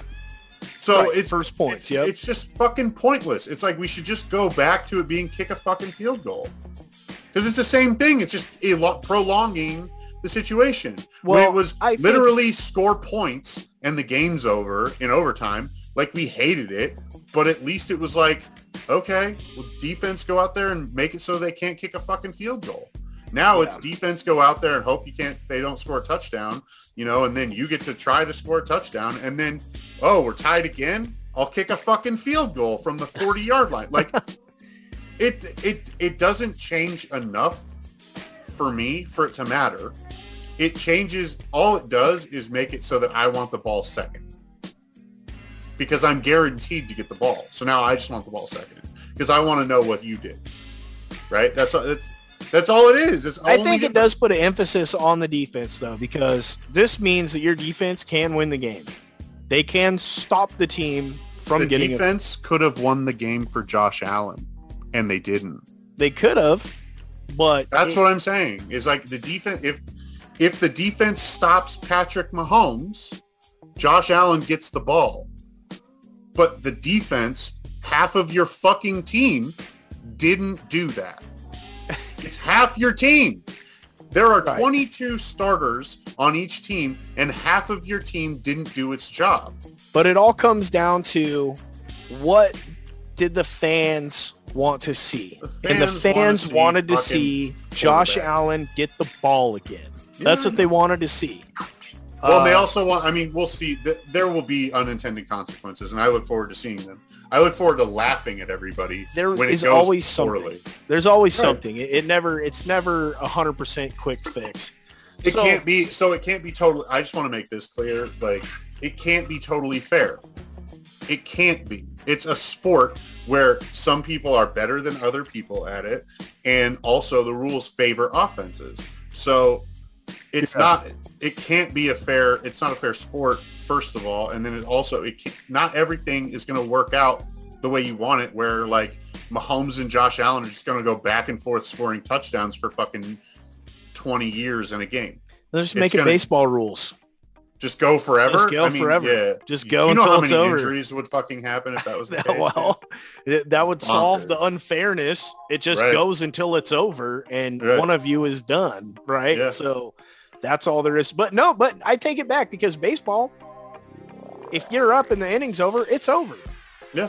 There's they don't give they don't give an extra inning to somebody. Like if you're down, you're just down and you're out. If you're down when the home team is done batting. Right. You're out. Like that's all there is to it. You don't get a comeback 15 yeah. innings later, you know. Whatever. Right. Okay, anyway. wrestling. It's WrestleMania weekend. A uh, lot of stuff going on. We are going to cover all of WrestleMania in totality, match-wise, story-wise, creative-wise, at next episode because it's day one of WrestleMania right now. Day two hasn't happened. Probably actually happening right so now. So we have we have news, but we're not going to deliver it right now. We're going to put it all in a package for WrestleMania for the next episode. It's going to be going to be a good one. Uh, but what we will talk about is stuff that did happen uh, prior to the actual event, right? Uh, lead ups, meet and greets, autograph signings, Hall of Fame, whatever. And so the Undertaker came back and gave a big speech, and everybody really liked it, except for Noelle Foley. Mick Foley, Mankind, Cactus Jack, Dude Love's daughter did not like it. She he didn't mention the feud with Mankind, which is crazy to me. It is right. so crazy because I cannot think of the Undertaker really without thinking of demented Mankind and his disgusting mandible claw and that and fucking the boiler room brawls and, and him falling off the top of the, the well think about it buried alive boiler room brawls freaking hell in a cell yeah. right the greatest. I can never get that tooth. The fact that Mick Foley's tooth was in his nose, I will never be able. To. And to, the fact that Mick Foley has always been so forthcoming and given the Undertaker so much props and mm-hmm. like in love, like yeah, like he didn't want to do it, but I kind of made him do it. But yeah. I I knew it would make a classic, and that's what I wanted to do is leave my mark and get over the hump and like be become you know unquestionably top tier. And so Mark I talked to him and tried to get him to do it, and so he finally did it. But you got to remember that feud, that Paul Bearer, the the twist, because that was the original twist of the urn, right? Like mm-hmm. Paul Bearer leaves with the urn to mankind and the Undertaker's like this betrayed zombie and he like doesn't have a home anymore. And not only does he not have a home, but his old home wants to destroy him and get rid of him and mm-hmm. destroy Frankenstein, you know, get rid of it. And well, I can't remember the timeline. Was that that was Kane came after Hell in a Cell, right? Y- yes, Kane was yeah. after Mankind. So so yeah. the thing about it to me that's weird is because when I think about the original Undertaker, it's a little cheesy, right? It's a little like it's it was scary when I was a kid, which it was intended to be, right? As our Frankenstein monster zombie, right? With the purple gloves and the goofy so, hat. So you yeah. had matches with Yokozuna. There's a feud with you know, and and some people, classic you know wrestling fans like the Jake the Snake feud because of the psychology, and I agree. Yeah, I, think, I think that was good. I think that was cool. Then you had the Undertaker and just your classic Ultimate Warrior good guy, horrible on the mic, horrible actor horrible thing, just physical presence. Just fun, a, just ran. Fun, and energy, right? just, and he can't be beat. Okay, that was okay. Then you had the Hulk Hogan thing, right, with the Undertaker, which was again classic babyface heel, scary versus good, California Sun versus Cemetery Moonlight, right? Mm-hmm. Okay, so all that stuff's good, but the real Undertaker the real dark, like crazy turn Undertaker was Mankind because now you had Paul. Now the story made sense. Now you got Paul Bearer, this weird creepo guy that's pulling his hair out and he's sticking his fingers in people's mouth and choking them out. It's disgusting. Nobody mm-hmm. wants to see this guy. He's not buff. He's not all freaking oiled up and jacked on steroids and running out and he like, also uh, just music. To, you know, make this clear, he was pulling that sock out of his fucking underwear. Right. It was. It was. Out of his yeah. Pants. Well, Socko was later though, because the claw, the mandible That's claw, true. was You're already right. on. It was like a like an attachment, like medieval, mm-hmm. you know, attachment. So then you got the post Undertaker right after Mankind, which was Kane, and that was great. I mm-hmm. totally, I totally get the Kane thing, but without the mankind build up to Kane, it doesn't happen because essentially that story is okay. Mankind fails. He fail. He can't beat the Undertaker. The Undertaker is too strong. So Kane is introduced, right? So mm-hmm. without the mankind thing, the Kane thing doesn't make as much sense because now this is when Paul Bearer has loaded up the arsenal. Right. Now I got a guy just as big as you and sure He's not as crazy, but he is physically the same stature. He doesn't feel the pain just like you. It's the same, right? You burned so, him alive. Right. Yeah. And so that now, now you have, that's when all that real dark and the ministry and all that kind of stuff comes out of that. Um, and that's the best Undertaker because the biker Undertaker was awful. Okay. That was horrible. And I mean, here, I'll, I'll counterpoint nostalgia it, Undertaker after that. Uh, great. Yeah, I get but it. it counterpoint under- to your biker, biker taker was fun for a minute Biker Taker was not. I will. You you'll never hear me say that it was the best Taker, but I think the thing about Mark Calaway as a performer is he was able to make all of this work. The thing I did hate about Biker Taker and uh, is that Biker Taker was like the first time kayfabe broke for me.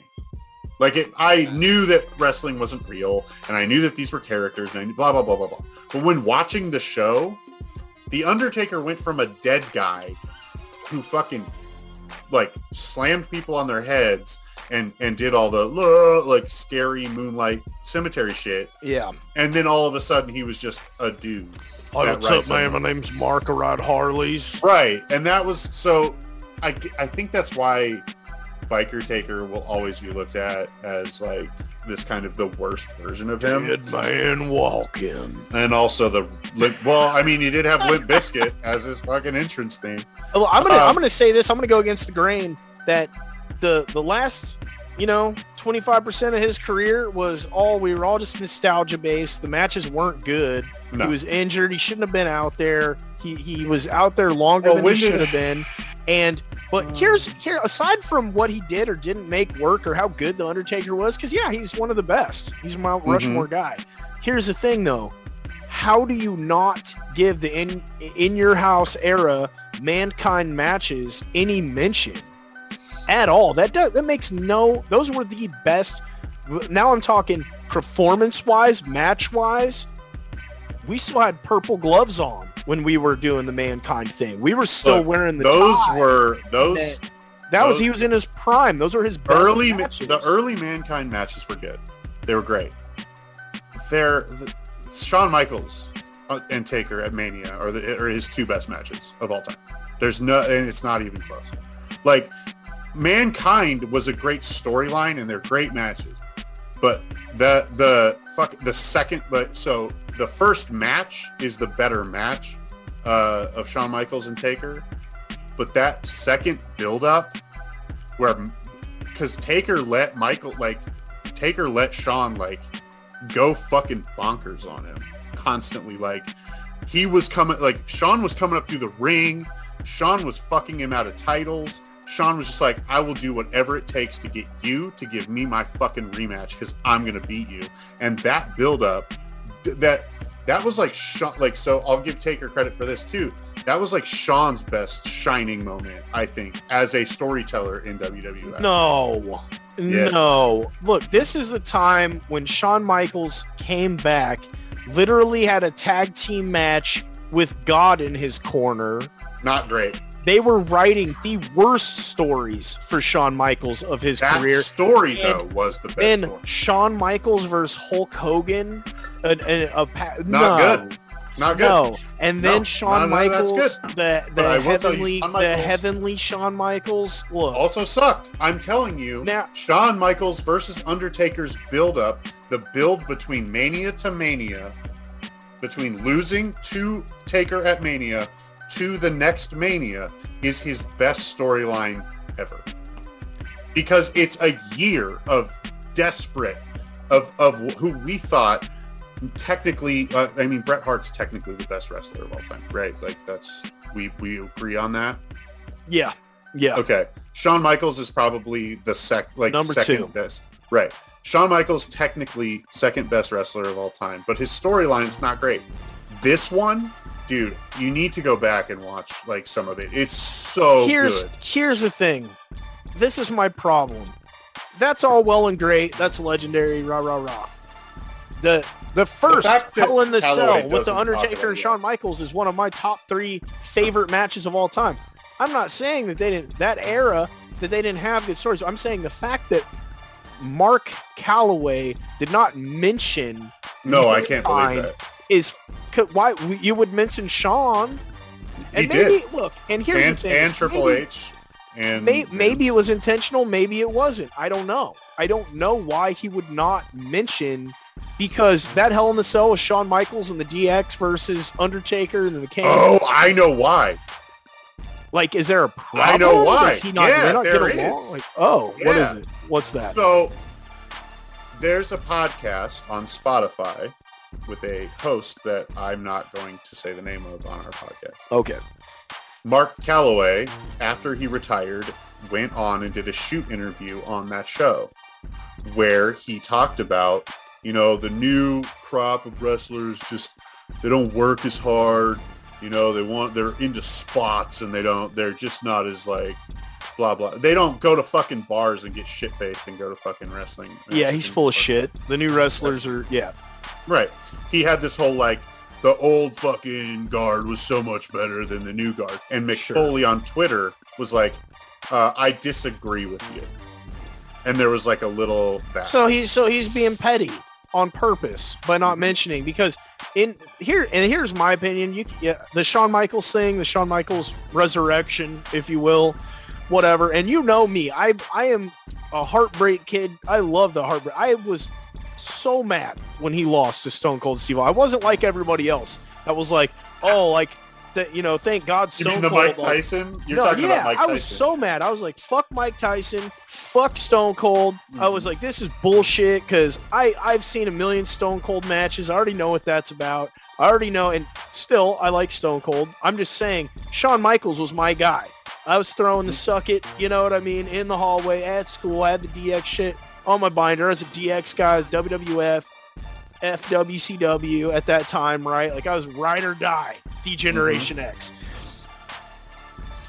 Which we can agree was just like kind of a shittier version of NWO now. No, like. NW NWO was different because NWO these guys They were doing the same thing, dude. Like that was were- the, they were counter programming. NWO I felt was a little more hood, man, because they had like they were wearing bandanas. It was almost like gangs. Like they had like the Wolf Pack and then like you know, it was like WCW's like these good guys and the NWO's kind of like just these gangster ass like biker dudes or something. I don't like but they but everyone comes in.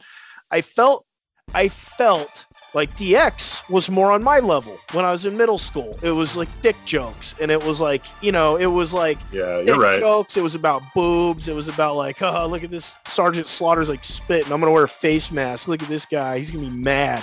NWO was like NWO might have been a little mature for me, right, at that time Right. because it was a little more adult. It was a little more like, you know, it was a little more serious, kind of. How funny is it though that those were the two groups, and those four guys were They're the masterminds of that era. They were era. the Kliq. They were the masterminds No, of that that's era. the fucking Kliq, dude. They, they, and to still, there hasn't, in my opinion, been uh, anything that good since then. It's still the best to me. Uh, those CM, two, CM those, Punk's reign, uh, John Cena's reign.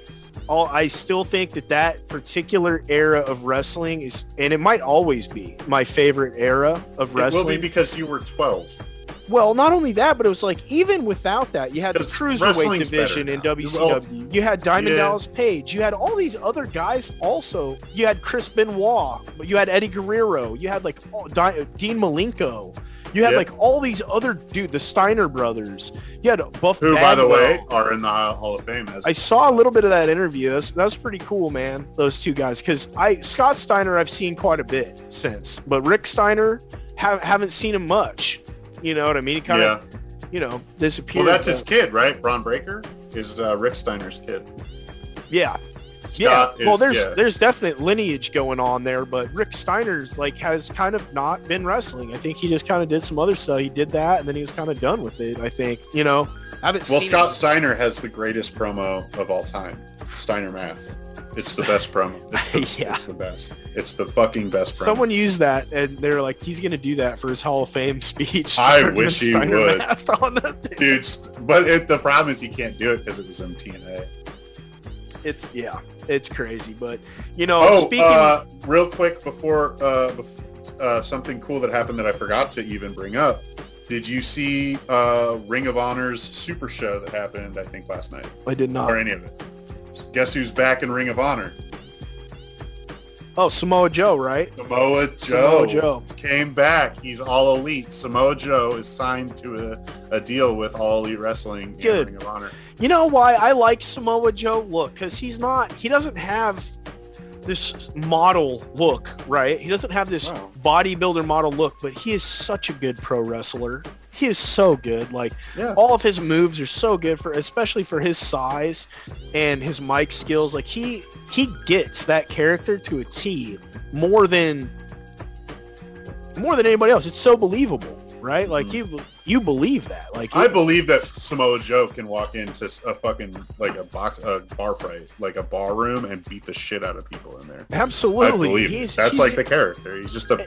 he's kind of like Kevin Owens' character a little like the prize fighter. Like I that's kind of what I see like he's a better version. Right. Well, no, perfect. Because look, Kevin Owens is not like some you know, I'm taking no, a bunch true. of steroids and lifting a bunch of weights, but you can that big huge beer gut that dude's going to knock somebody out. He's a big dude. He's mm-hmm. a problem. Like he's a real life, pro- like a real dude problem. He looks yeah. real. He doesn't look fake, right? It right. doesn't look. It doesn't look Hollywood, right? right. And that's been his problem in the WWE because it's not his mic skills. It's not his in-ring talent. He doesn't botch shit. He doesn't hurt guys.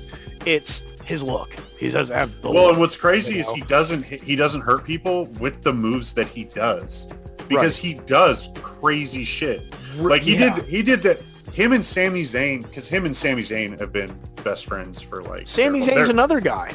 That's a well, believable Sam, yeah. barroom brawl.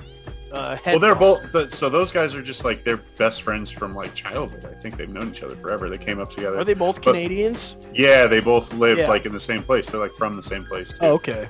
Uh, and like that power bomb he del- did you see that in so NXT? Good the the pop up power bomb he did to fucking Sami Zayn on the ring apron.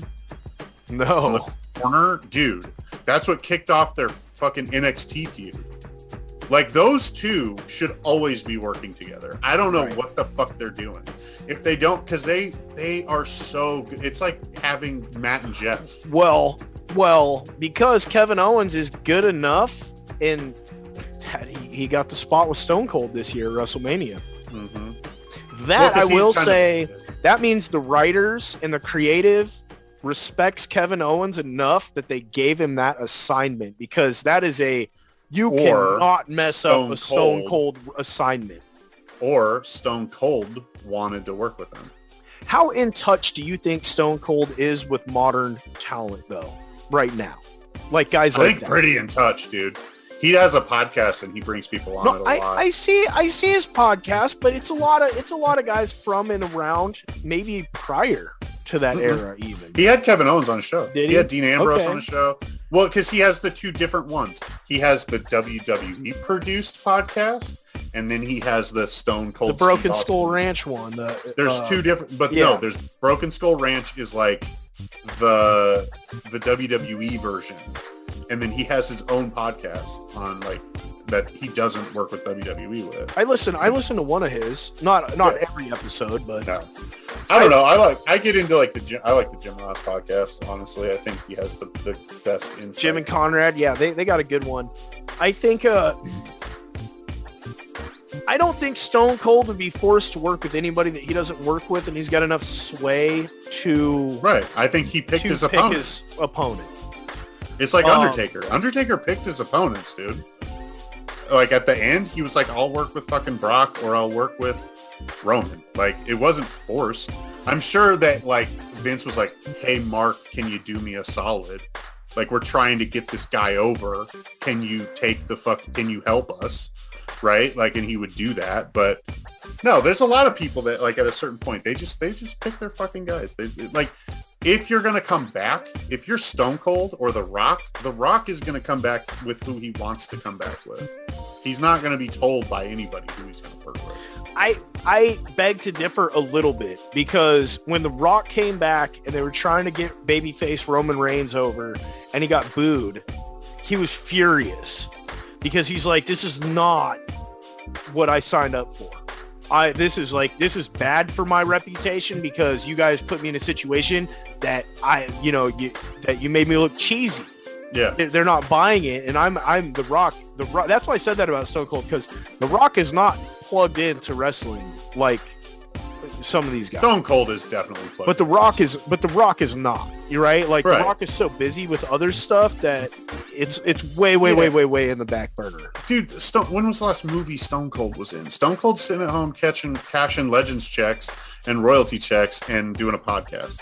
Like well, he had that reality show for a little while too. Yeah, he's doing that. But Stone Cold not... still is he still is a business guy right? Yeah, I, am sure he's got his beer, the Broken Skull IPA or whatever. Like he's got his own beer. Yeah, he's got some investments. He's doing shit he wants to do, but he's not like the the Rock. Probably has about three hours of free time a year at this point, right? Yeah, no, he's he's busy because I mean, think about it. He's at the Super Bowl. He's in Fast and the Furious series. He's in other movies. He's, no, he's not in Fast and Furious anymore. Him and Vin Diesel. No, I, yeah, I know that. That's that okay first uh, i'm going to say this this might this might trigger a lot of people. The, the rock never belonged in the fast and furious series. Neither did jason statham. Nope. neither does jet li or jackie chan or any a-list jean-claude van damme steven seagal. The, the, it never needed that it was a street racing franchise that was really really in the good. first three movies that was really really good and right. then they, they outgrew their britches. They made a lot of money and people started, you know, throwing their ideas and concepts and I got submarines and tanks and the rock. Vin Diesel, I understand why he was upset because Vin Diesel with with with in conjunction with Pitch Black mm-hmm. in that he had kind of built this kind of like following that he built his fan base off of being like the alpha of that franchise. He mm-hmm. was the Dom is the go grab a wrench, last resort, heavy hitter, everything's on the line. This is the guy. Mm-hmm. You bring The Rock in and Jason Statham, you spin the series off on them, right? Mm-hmm. You not only that, but think about it. Tokyo Drift, they didn't bring back Suki or from Fast 2, right? Like some of these characters that we wanted, we didn't see the dude from uh, from Tokyo Drift, the main character from that, who would have been an easy fill-in for Paul Walker, right? Because now we need mm-hmm. a new main guy. Here's our other main guy. We already we had him already.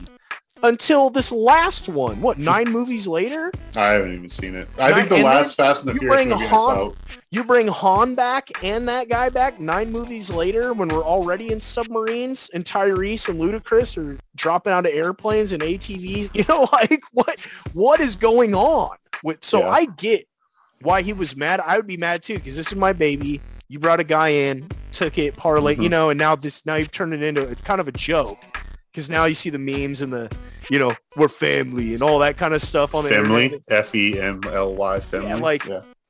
they they turned it into a bit of a joke. You know what I mean? We talked about the Kliq. We talked about the Steiners. We talked about the NWO. We talked about DX. But one of those four people in the original Kliq was Triple H. And he was hated by not only not, not just me, but everybody. Because he was always the big dumbass sidekick of Shawn Michaels. He was like the copycat of Shawn Michaels, but just didn't quite have, you know, the sexy boy swag, right? He just didn't quite, he just didn't have it, right? Shawn, it was believable. When you threw the braids and the polo and the boat shoes on Shawn Michaels, there's your stereotypical frat boy asshole with the super kick. It just was so natural for him.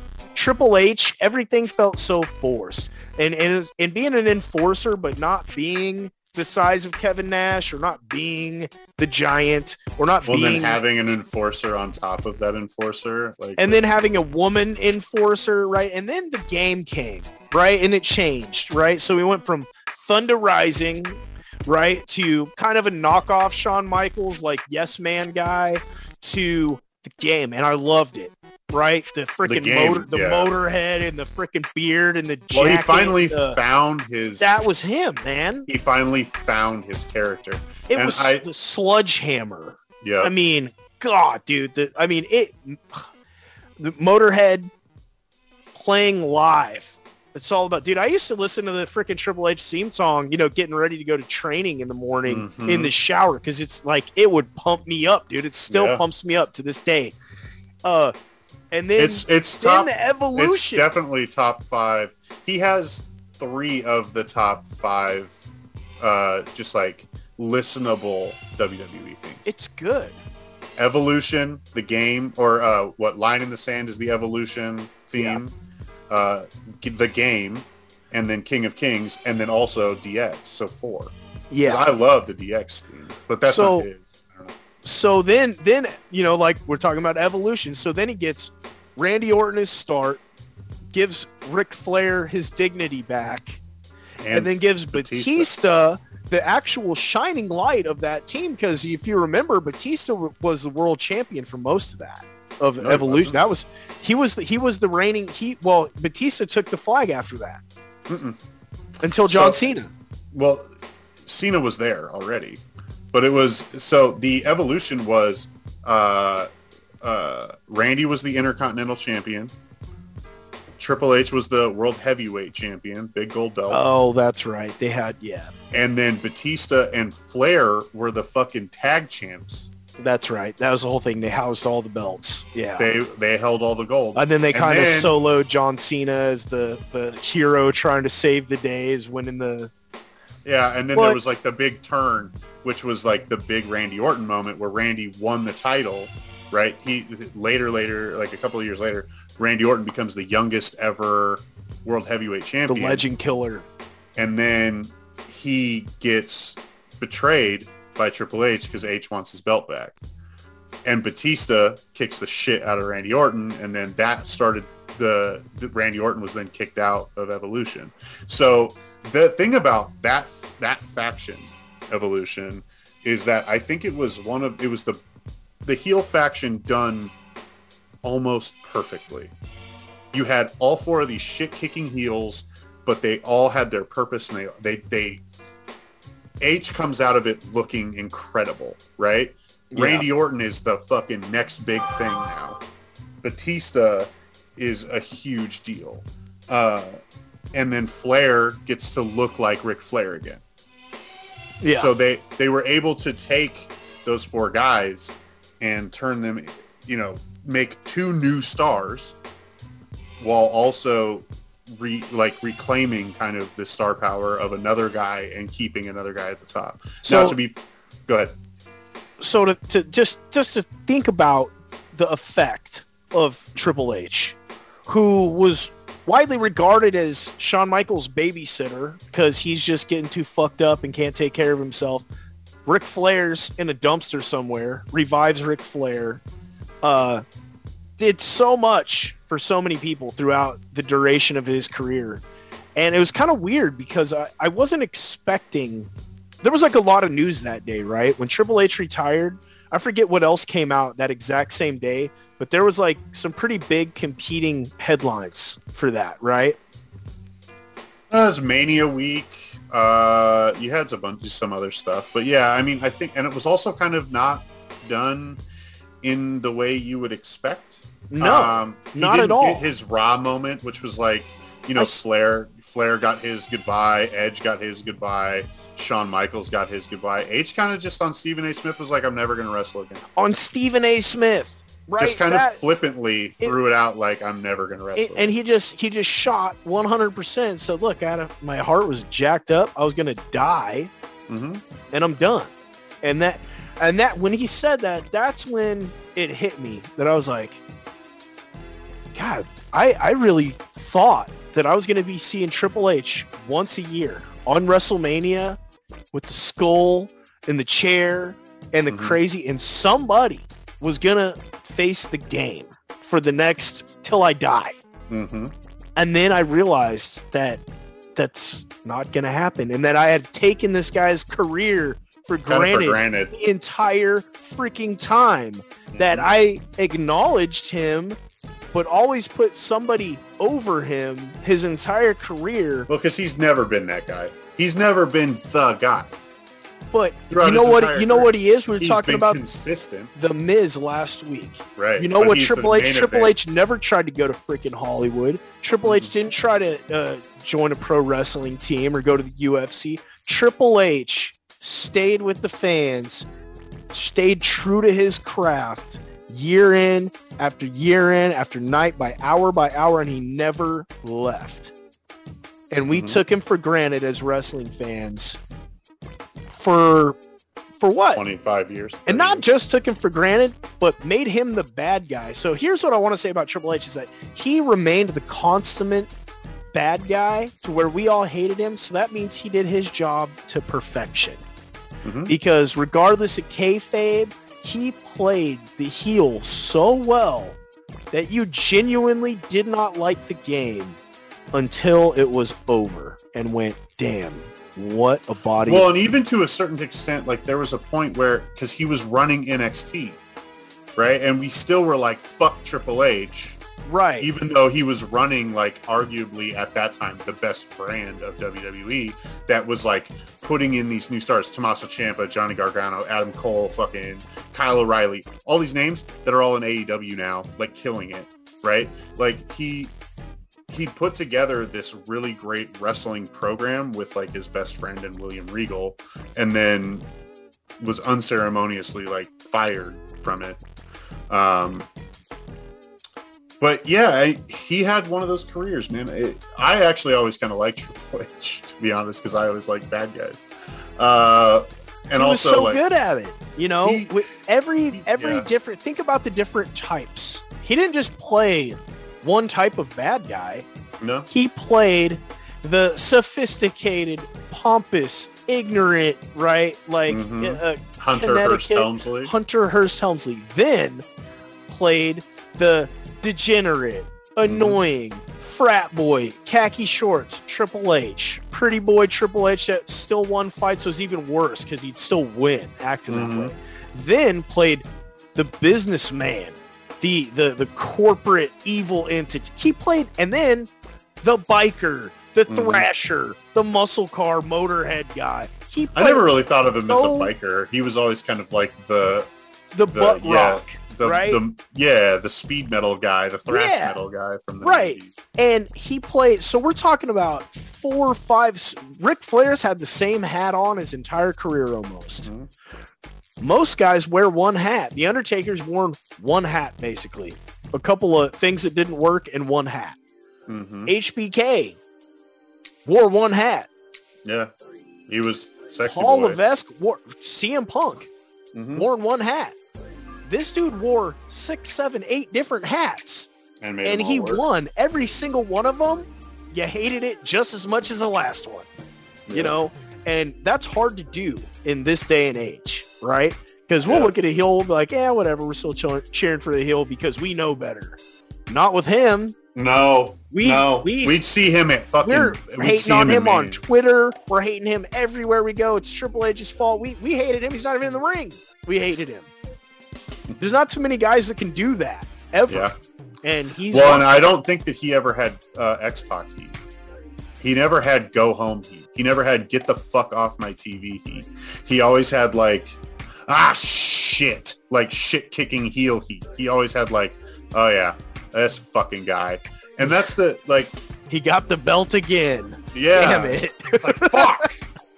but you wanted to see him get his ass kicked. It wasn't like with certain there's certain people who get like heat to the point where it's like, okay, get the fuck off my TV. I'm tired of looking at you.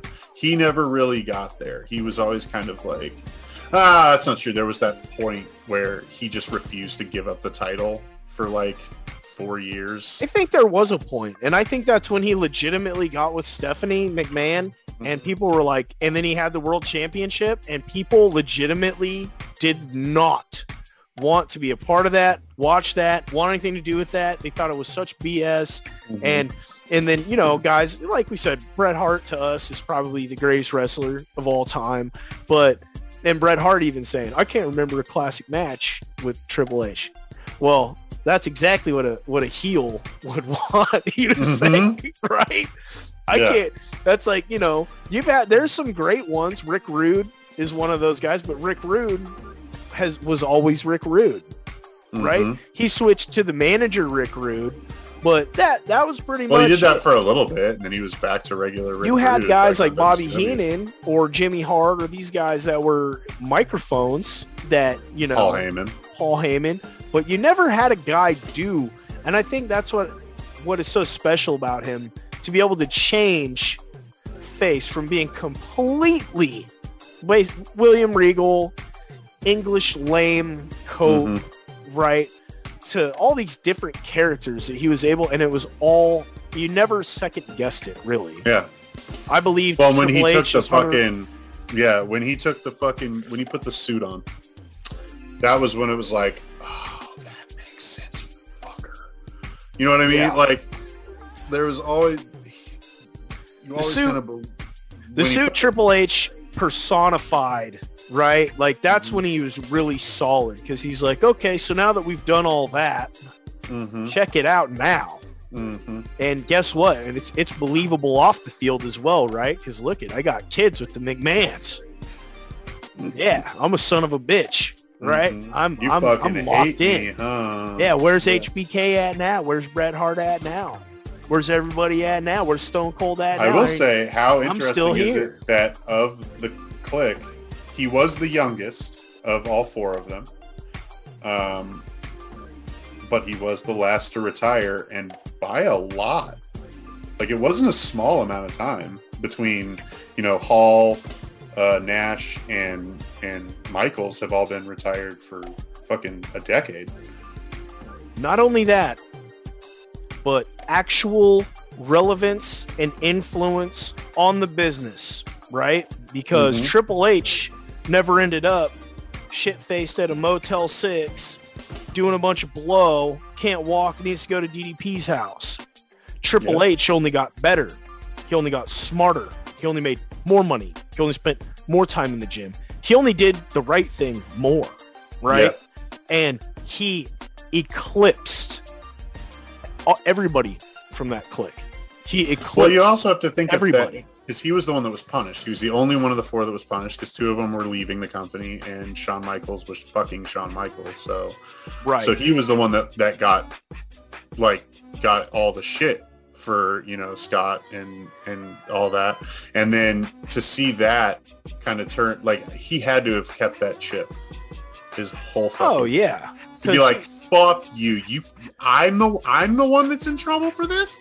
I'm 20. Yeah. What are you talking about? I'm in trouble. And he got it like Stone Cold Steve Austin only happens because of that. Because H was supposed to win that King of the Ring. Right. The one where Stone Cold said, you talk about your Psalms, you talk about your scriptures. Yeah. Austin 316 says, I just whooped your ass. That King of the Ring was not supposed to be Stone Cold. That was supposed to be Triple H. That's what's great about wrestling, though, is because no matter how messy it gets, mm-hmm. something good always comes out of it. But, you know, reflecting on Hunter Hearst Helmsley's career, uh, yeah, I don't think the impact dawned on me enough at how consistently good that guy was and how shit on he got his entire career. Yeah. Completely. Because, yeah, completely. And the only time that I can really think that people really did get behind him probably was – the the game and the leather jacket, right? When he was, was no, the people were way behind him when he was the leader of DX. Like right after Shawn retired. True. Yeah. And he but, was running DX still, with the Road Dog. That was still debatable though because it was off the coattails, right? Mm-hmm. It wasn't his own thing.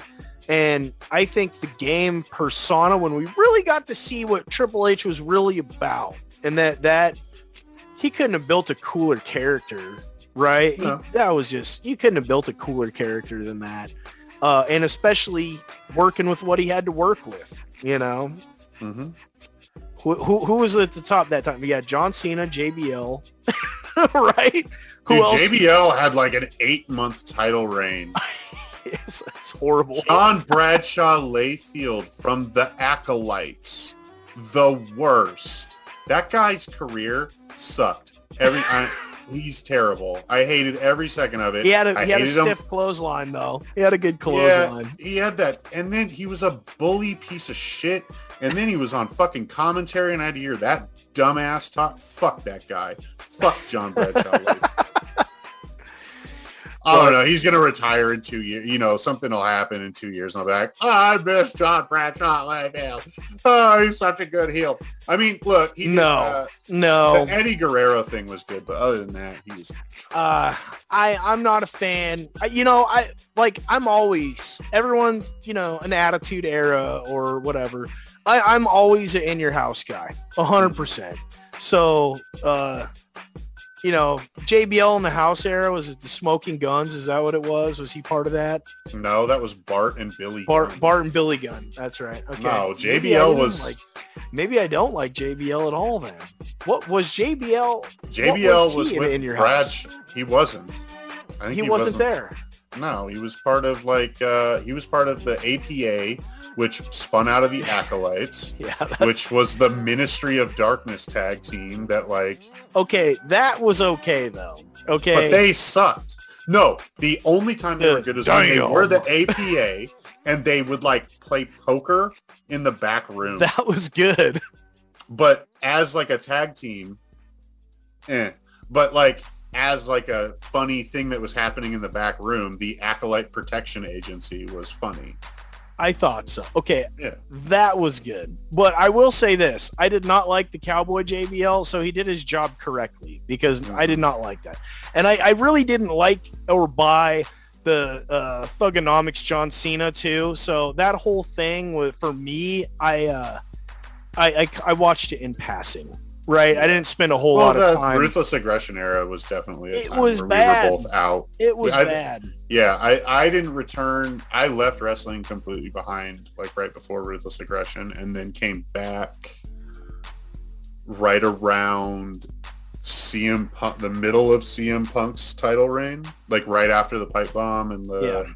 the And I, I came back after you. You know who brought me Yeah. back? Who Bryan Danielson. fair? Because I was like, what is that all about? What is this thing? This guy from the Northwest who's five foot 10 Mhm. doing to, to, and I watched it and I was like, wow, I remember why I like wrestling again because of that. That's good. his that yes movement like the original yes is so fucking funny because it's so obnoxious and that's all it was supposed to be essentially you know where it started he cashed in money in the bank on mark henry and the big show after like a, a hellacious chairs match and then as he they he didn't do anything they were both knocked the fuck out and he just pinned one of them and then left with the title. And as he was leaving, he just went, yes, yes, yes, yes, as he was running out of the fucking building. And then it became like the biggest thing in wrestling. Uh, That's like that's the thing with wrestling is like you find you attach to characters, right?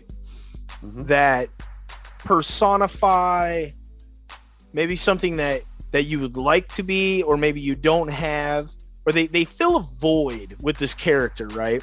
Mhm. And I hadn't seen a character like that. Like I had seen CM Punk, but not not I would say not a majority of people could to link in with CM Punk. I know people that hate CM Punk that are res- big wrestling fans. Yeah, that that are just like I did not like that at all, right?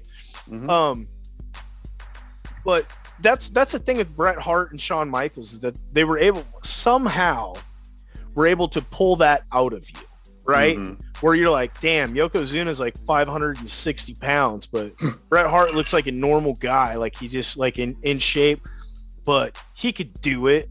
Bret Hart could beat the Undertaker. He could Mhm. do it, right? Daniel Bryan had that, like, and has it because he's still going. Bryan Danielson.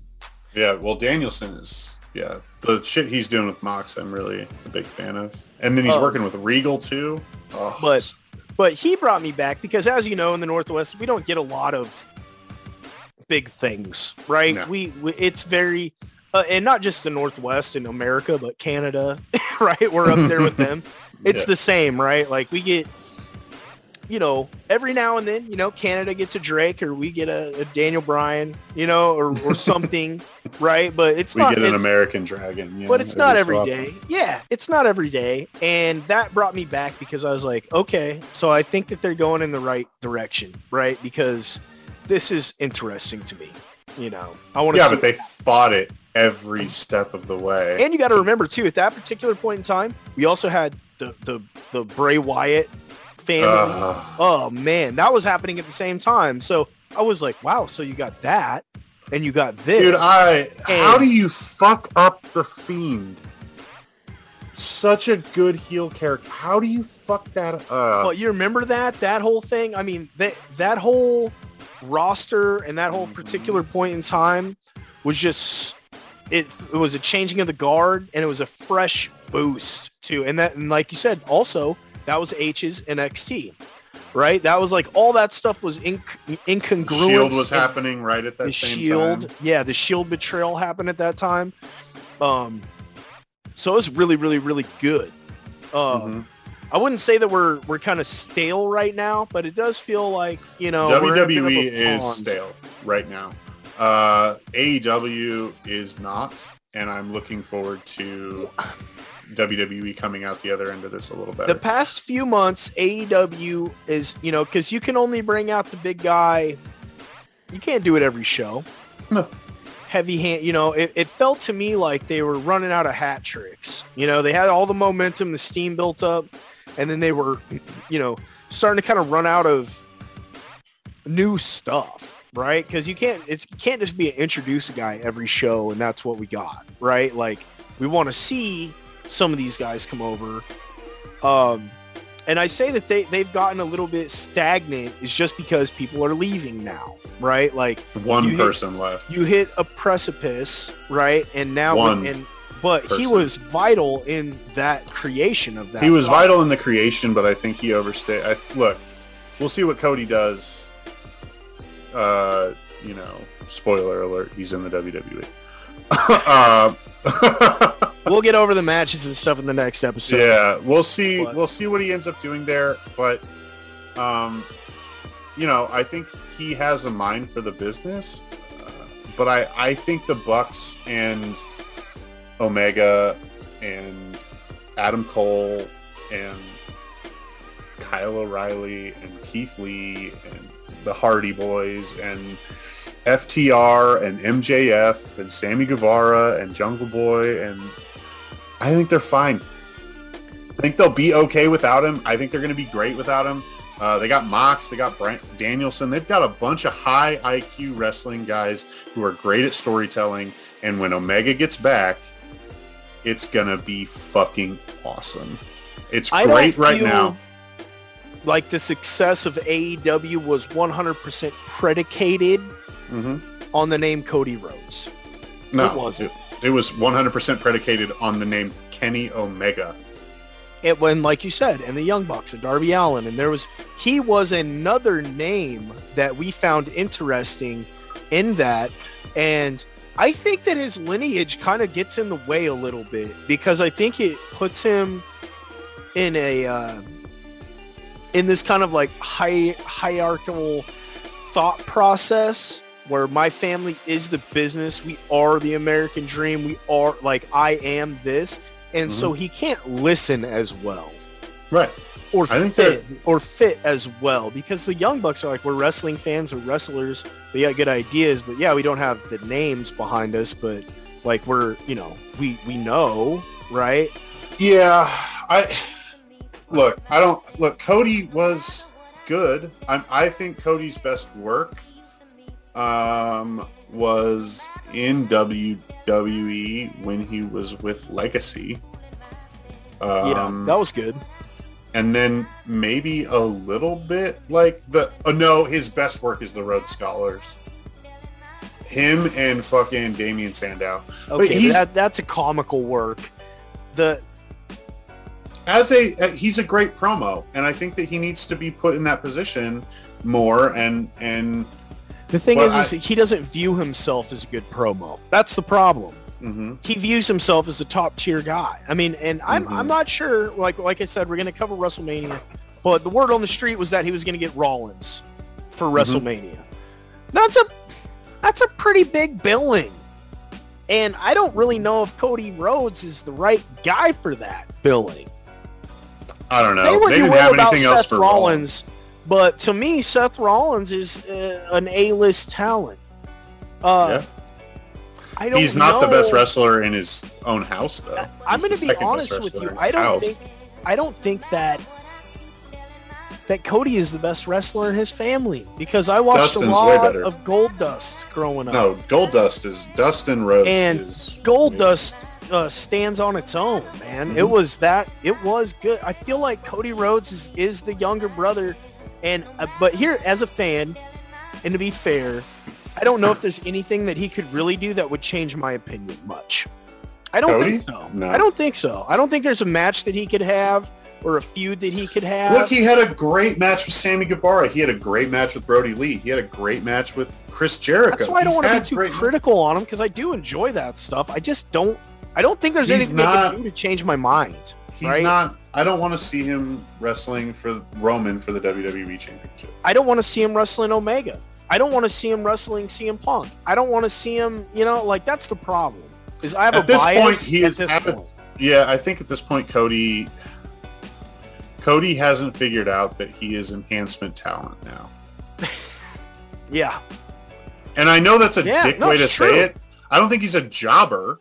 I just think that he's a guy who is his job is to make other people look good now, and it, and that's not. A, I mean, that's the Miz.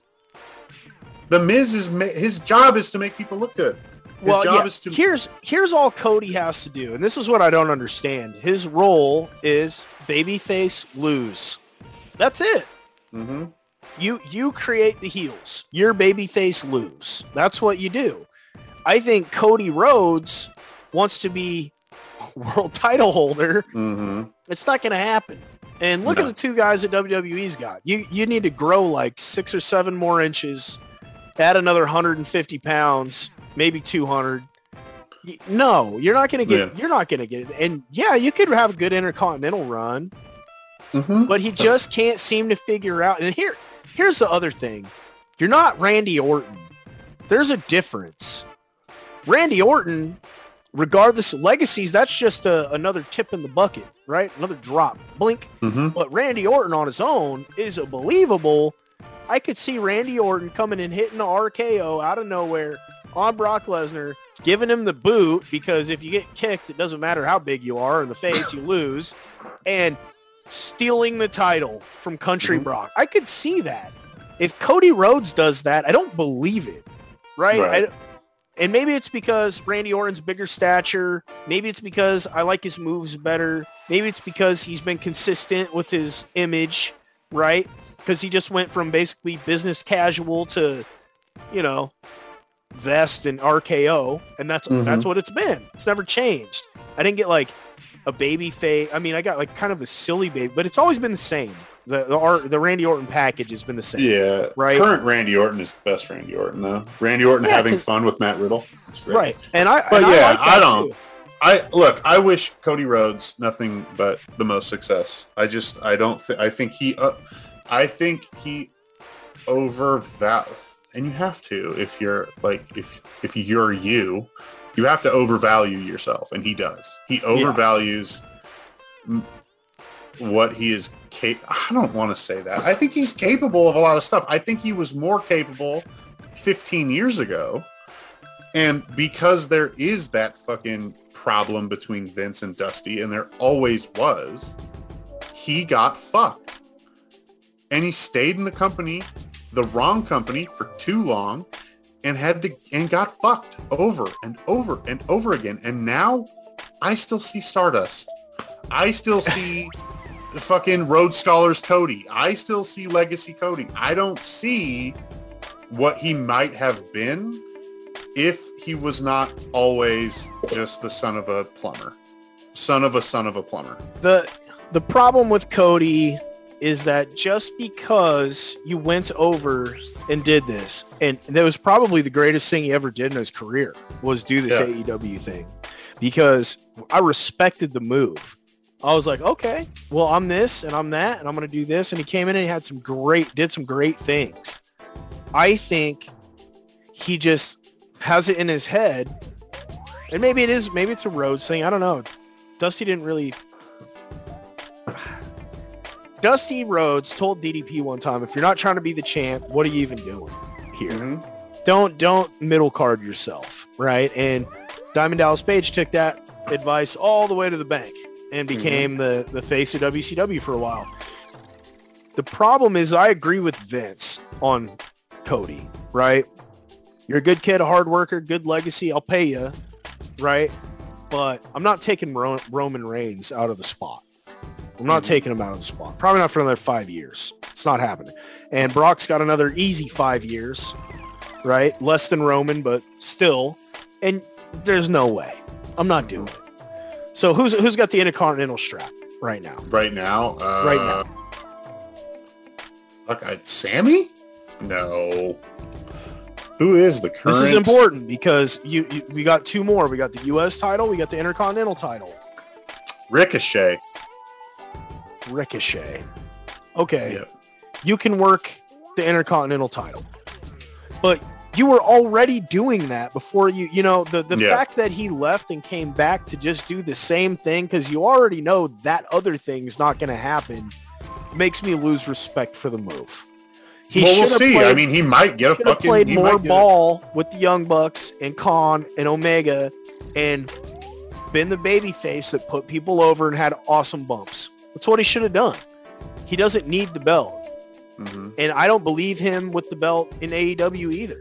I don't. No, I don't believe. No, it. I don't believe him beating it, uh, Hangman. I believe Adam Cole beating Hangman, but I'm a huge Adam Cole mark. So, well, again, that's different. It's it's the idea that he wants more than anybody else really wants from him. Mm-hmm. You know, and maybe that's his upbringing, maybe that's his pride, maybe that's his ego, maybe that's his repertoire. I don't know. But he seems to get fed up if he doesn't like his situation, Stardust. And he seems to kind of To be fair though, he sat at WWE for fucking ever. Like he was there for so long before he was like, "Okay, can I take the fucking latex jumpsuit off, please?" Well, they like, tried a different way. Remember, they tried a different way with him at first, but he wasn't mm-hmm. Randy Orton. So it's not going to work the same. You know, it's. Yeah. No, I'm saying that. I'm not saying that. I'm saying that. So I think if, if you had given him a WWE or World Heavyweight Championship reign when he was 26, he probably never leaves WWE right? Because that says, okay, you can have the fucking strap. You can have it.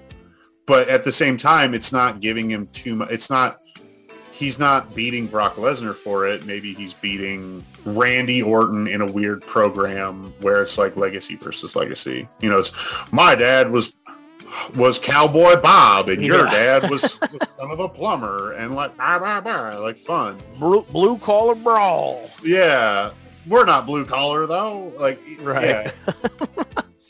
um, but I just, I don't know. Cody is a is an enigma at this point um, because I think he has great mic skills. Um, I think he understands the business at a level that very few other people um, understand it, and I think that he I think he just overvalues what he is. His and own worst enemy is himself because he yep. could be a consummate heel forever and do really well at it. And he wouldn't go heel. I don't know why he wouldn't turn heel. I don't know. Be, be a heel. Know. Be the spoiled, rotten brat of a plumber that was world champion and everything was handed to you and you just F people out of that, out of their mm-hmm. shots mm-hmm. all the time. Then I buy you having a belt mm-hmm. because mm-hmm. you're doing it a different way. Babyface Cody is never going to happen because he just doesn't have the thing. I don't know what it is, but he doesn't. Well, the fans were Stardust was not a a baby face. It was it became it was a heel that people just kind of grew to like because it was a little bit ridiculous. I think know? everybody hated Stardust. Realistically, they I think did. it was just like exactly yeah. the consummate heel. He did he did good at it. Anyway, that's it for episode 15 of Rip City Goons. Thank you everybody for hanging out with me and Tay Guevara. Check him out. Twitch.tv, Tay Guevara, T-E-H, G-U-V-A-R-A. G-U-E-V-A-R-A. Guevara. And then you can check uh, me out if I ever get my Twitch working at Twitch TV backslash uh, Rip City Goons with a Z.